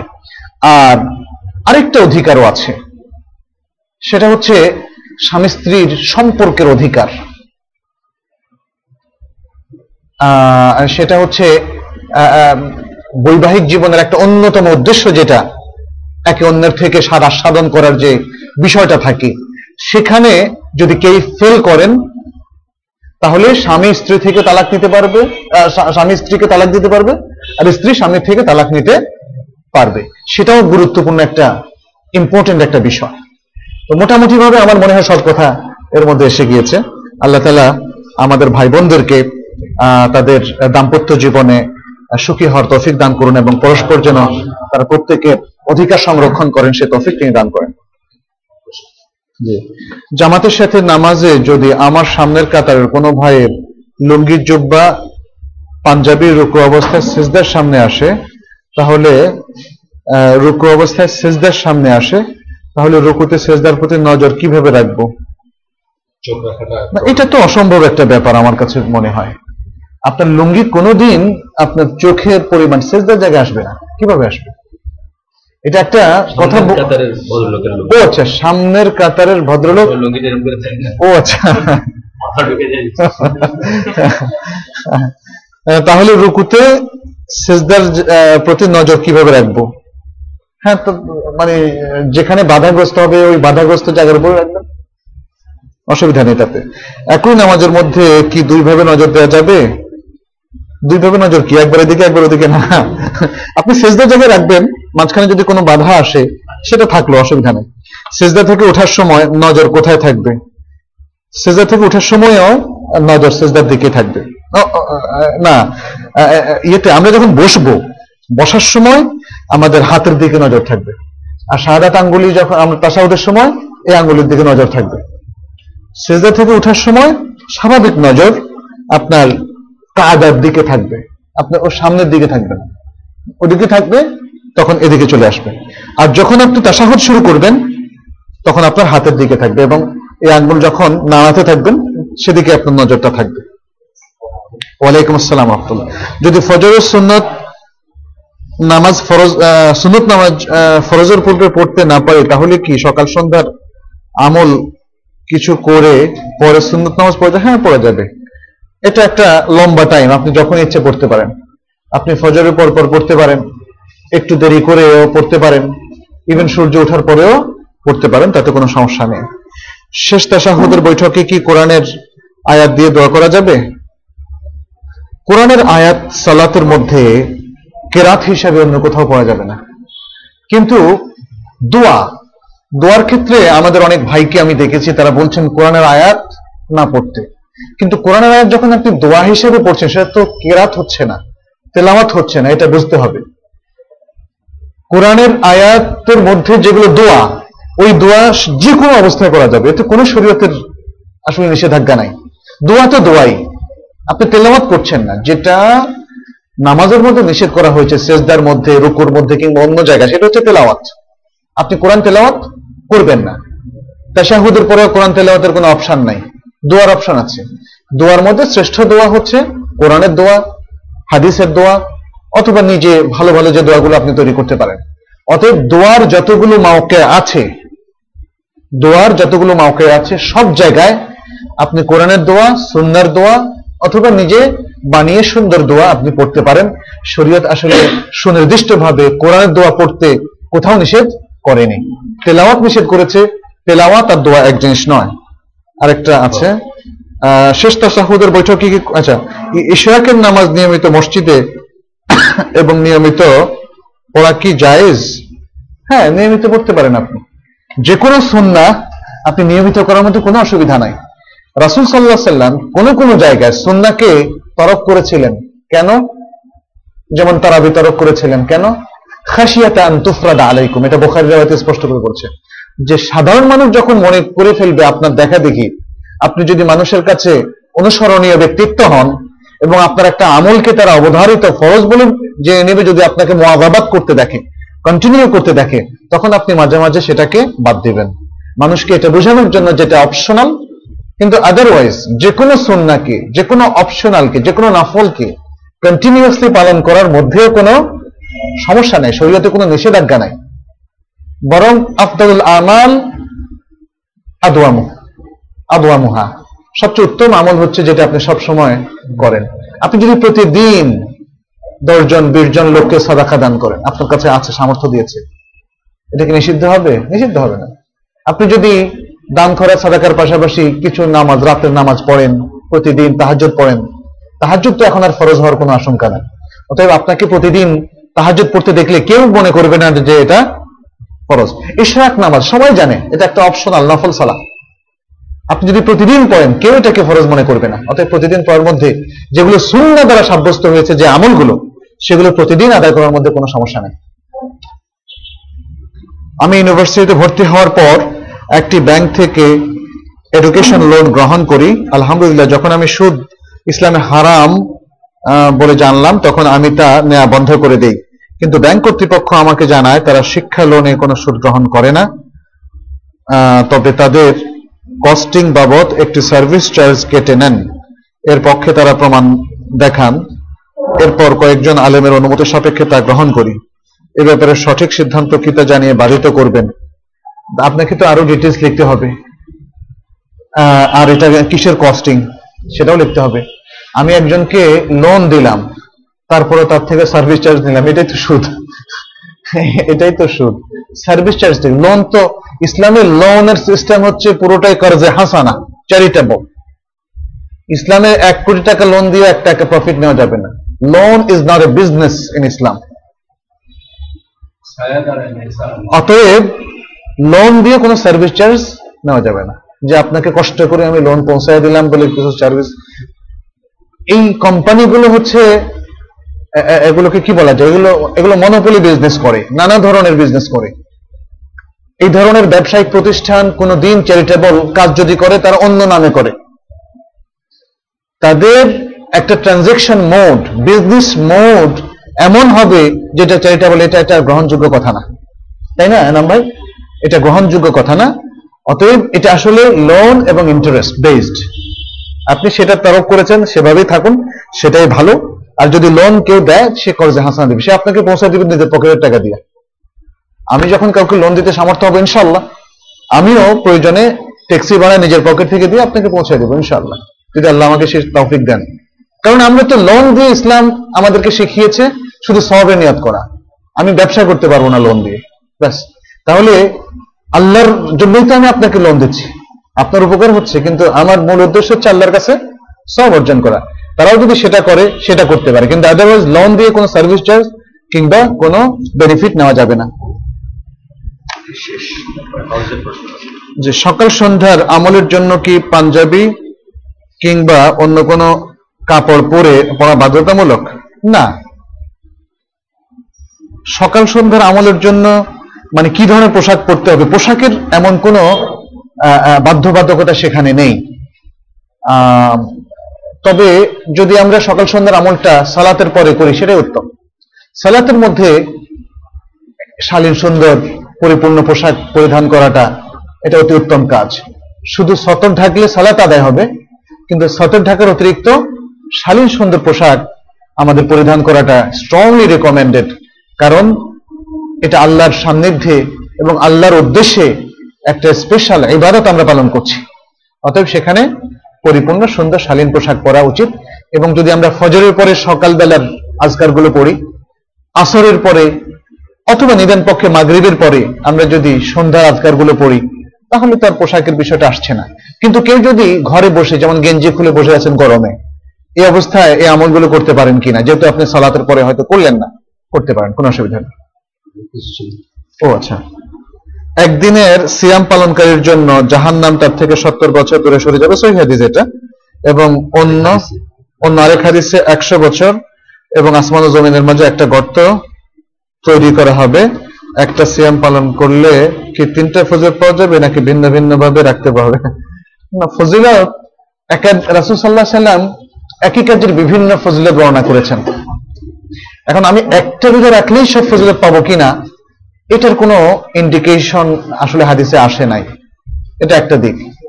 আর দ্বিতীয়ত হচ্ছে যে, আমি যদি অনেকগুলো এরকম নফল রোজা রাখি, তখন কি একটাই দেওয়া হবে, নাকি আমাকে ভিন্ন ভিন্ন দেওয়া হতে পারে? নাকি সবটাই দেওয়া হতে পারে? সব সম্ভাবনাই আছে। যে সমস্ত সহি হাদিসে ফজিলতগুলো সাব্যস্ত হয়েছে, সবগুলো আপনার জন্য সাব্যস্ত হতে পারে।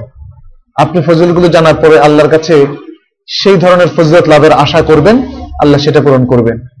আবু বকর রাদিয়াল্লাহু তাআলা আনহু কে রাসূল সাল্লাল্লাহু সাল্লাম বলেছিলেন, যখন অনেকগুলো রোজাদারদের দরজা, নামাজিদের দরজা, বিভিন্ন আমলের দরজার কথা উল্লেখ করলেন লাস্টে তিনি বললেন, আল্লাহ আবু বকর বললেন যে, আমি কি এসব দরজা দিয়ে ঢুকতে পারব? এরকম একটা প্রশ্ন তিনি করলেন। তখন রাসূল আলাইহি সাল্লাম তাকে বললেন যে, আমি আশা করি তুমি সব দরজা দিয়ে ঢুকতে পারবে। সুবহানাল্লাহ। কিন্তু আমাদের কাছে আশ্চর্য লাগে যে জান্নাতে সব দরজা দিয়ে আবার একটা টাইম কেমনে ঢুকবে? এরকম ওই ফিলোসফিক্যাল প্রশ্ন করার কোনো প্রয়োজন নেই। অনেক কিছুই একসময় আমাদের কাছে অসম্ভব ছিল, এখন সেটা সম্ভব। আকাশে ওরা অসম্ভব ছিল। টিভি অথবা যে কম্পিউটার কম্পিউটার টেকনোলজি আইটি অনেক কিছু অসম্ভব ছিল। তাই না? মাত্র অল্প কয়েক বছর আগেও অসম্ভব ছিল। এখন সবকিছু। এখন আমি তো দেখ এখন তো কিছু সেট বের হয়েছে, আপনি যে নামটা সেভ করেছেন, সে নামটা বললেই অটোমেটিক সেখানে কলিং এ চলে আসে। তারপরে আইপ্যাড আইফোনের মধ্যে তো আপনি এখন অর্ডার দিয়ে লেখাও লিখতে পারতেছেন। স্যামসাং ট্যাবলেটের মধ্যেও দেখলাম, কিছু কিছু অপশন আছে। আপনি যেটা বলবেন সেটা লেখা হয়ে যাচ্ছে। তবে তার মেমোরিতে যে ওয়ার্ডগুলো আছে, আপনার ওয়ার্ডগুলো সেটা থাকতে হবে। সেই, সেটার সাথে সঙ্গতিপূর্ণ হলে আপনার ওয়ার্ডগুলো উচ্চারণটা যদি পারফেক্ট হয় তখন সেটা লিখিত হয়ে যাবে। এই যে বিষয়গুলো, এগুলো একসময় আমরা স্বপ্নে দেখতাম বা আলোচনা হয়তো শুনতাম এক সময় আপনার টাইপ করতে হবে না, লেখা হয়ে যাবে বলার সাথে সাথে। এই যে একটা অসম্ভব, তাহলে আল্লাহর বান্দারা এত অসম্ভবকে সম্ভব করছে, তাহলে আমাদের জন্য সেটা অসম্ভব নয়। যত ফজিলত আছে, সহিভাবে এসছে, আল্লাহ আমাদেরকে জানিয়েছেন, অথবা রাসুল সাল্লাহ সাল্লাম জানিয়েছেন, এগুলো সবটাই আমাদের জন্য সাব্যস্ত হতে পারে, অথবা পার্টলি সাব্যস্ত হতে পারে।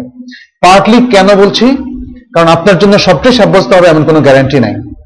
ইভেন যে সালাত আমরা আদায় করি একসাথে, এই সালাতের পুরো সব আমরা সবাই পাবো এমন কোনো গ্যারান্টি নেই। হাদিস এসছে, এই হাদিসটা মনে আমরা পড়েও ছিলাম, যে এক ব্যক্তি সালাত আদায় করবে, সে পুরো সব পাবে। আরেকজন সালাত আদায় করবে, সে অর্ধেক পাবে হাফ এইভাবে এক তৃতীয়াংশ ওয়ান টেন্থ পর্যন্ত পাবে। কেন? অনেক ধরনের ঘাটতি আছে, অনেক ভুল আছে, ত্রুটি আছে, সবকিছু সহিশুদ্ধের ব্যাপার আছে, সবকিছু মিলিয়ে।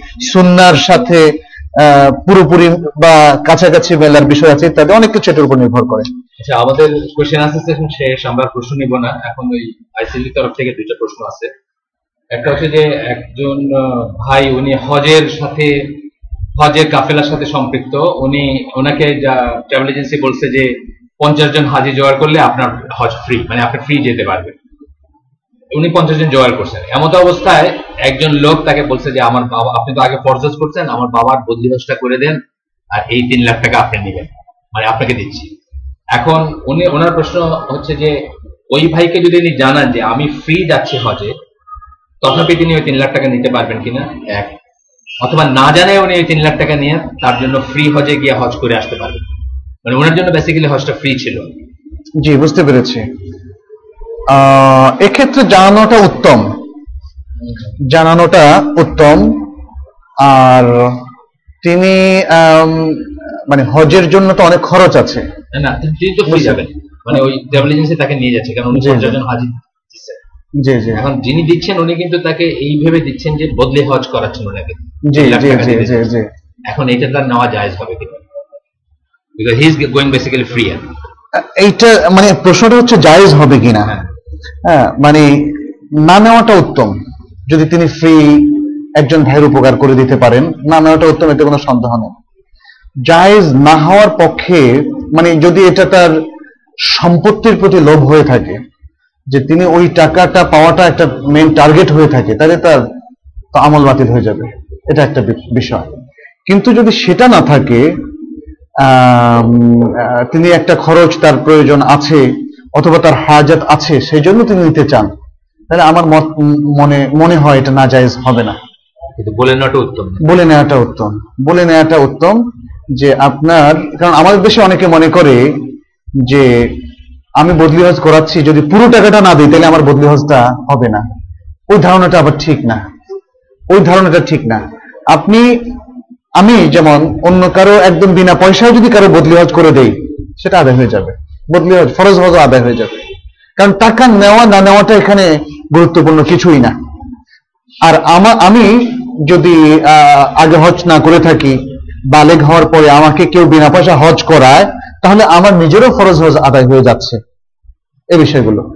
আর এখন একটা বিষয় হচ্ছে যে, আমি ফ্রি হজ করতে পারছি। আমার কাছে একটা সোর্স থেকে একজন আমাকে রিকোয়েস্ট করেছেন বদলি হজ করার জন্য, তিনি টাকা দিতে চাচ্ছেন।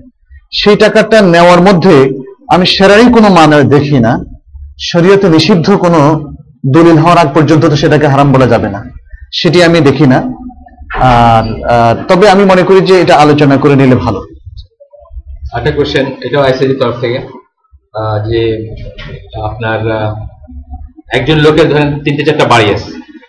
তার ওয়ারিস আছে ছেলে মেয়ে, একজন ছেলে, একজন মেয়ে আছে। সে কি একটা বাড়ি তার জীবদ্দশায় তার ওয়াইফকে দিয়ে যেতে পারে নাকি সেফটি সিকিউরিটির কথা চিন্তা করে।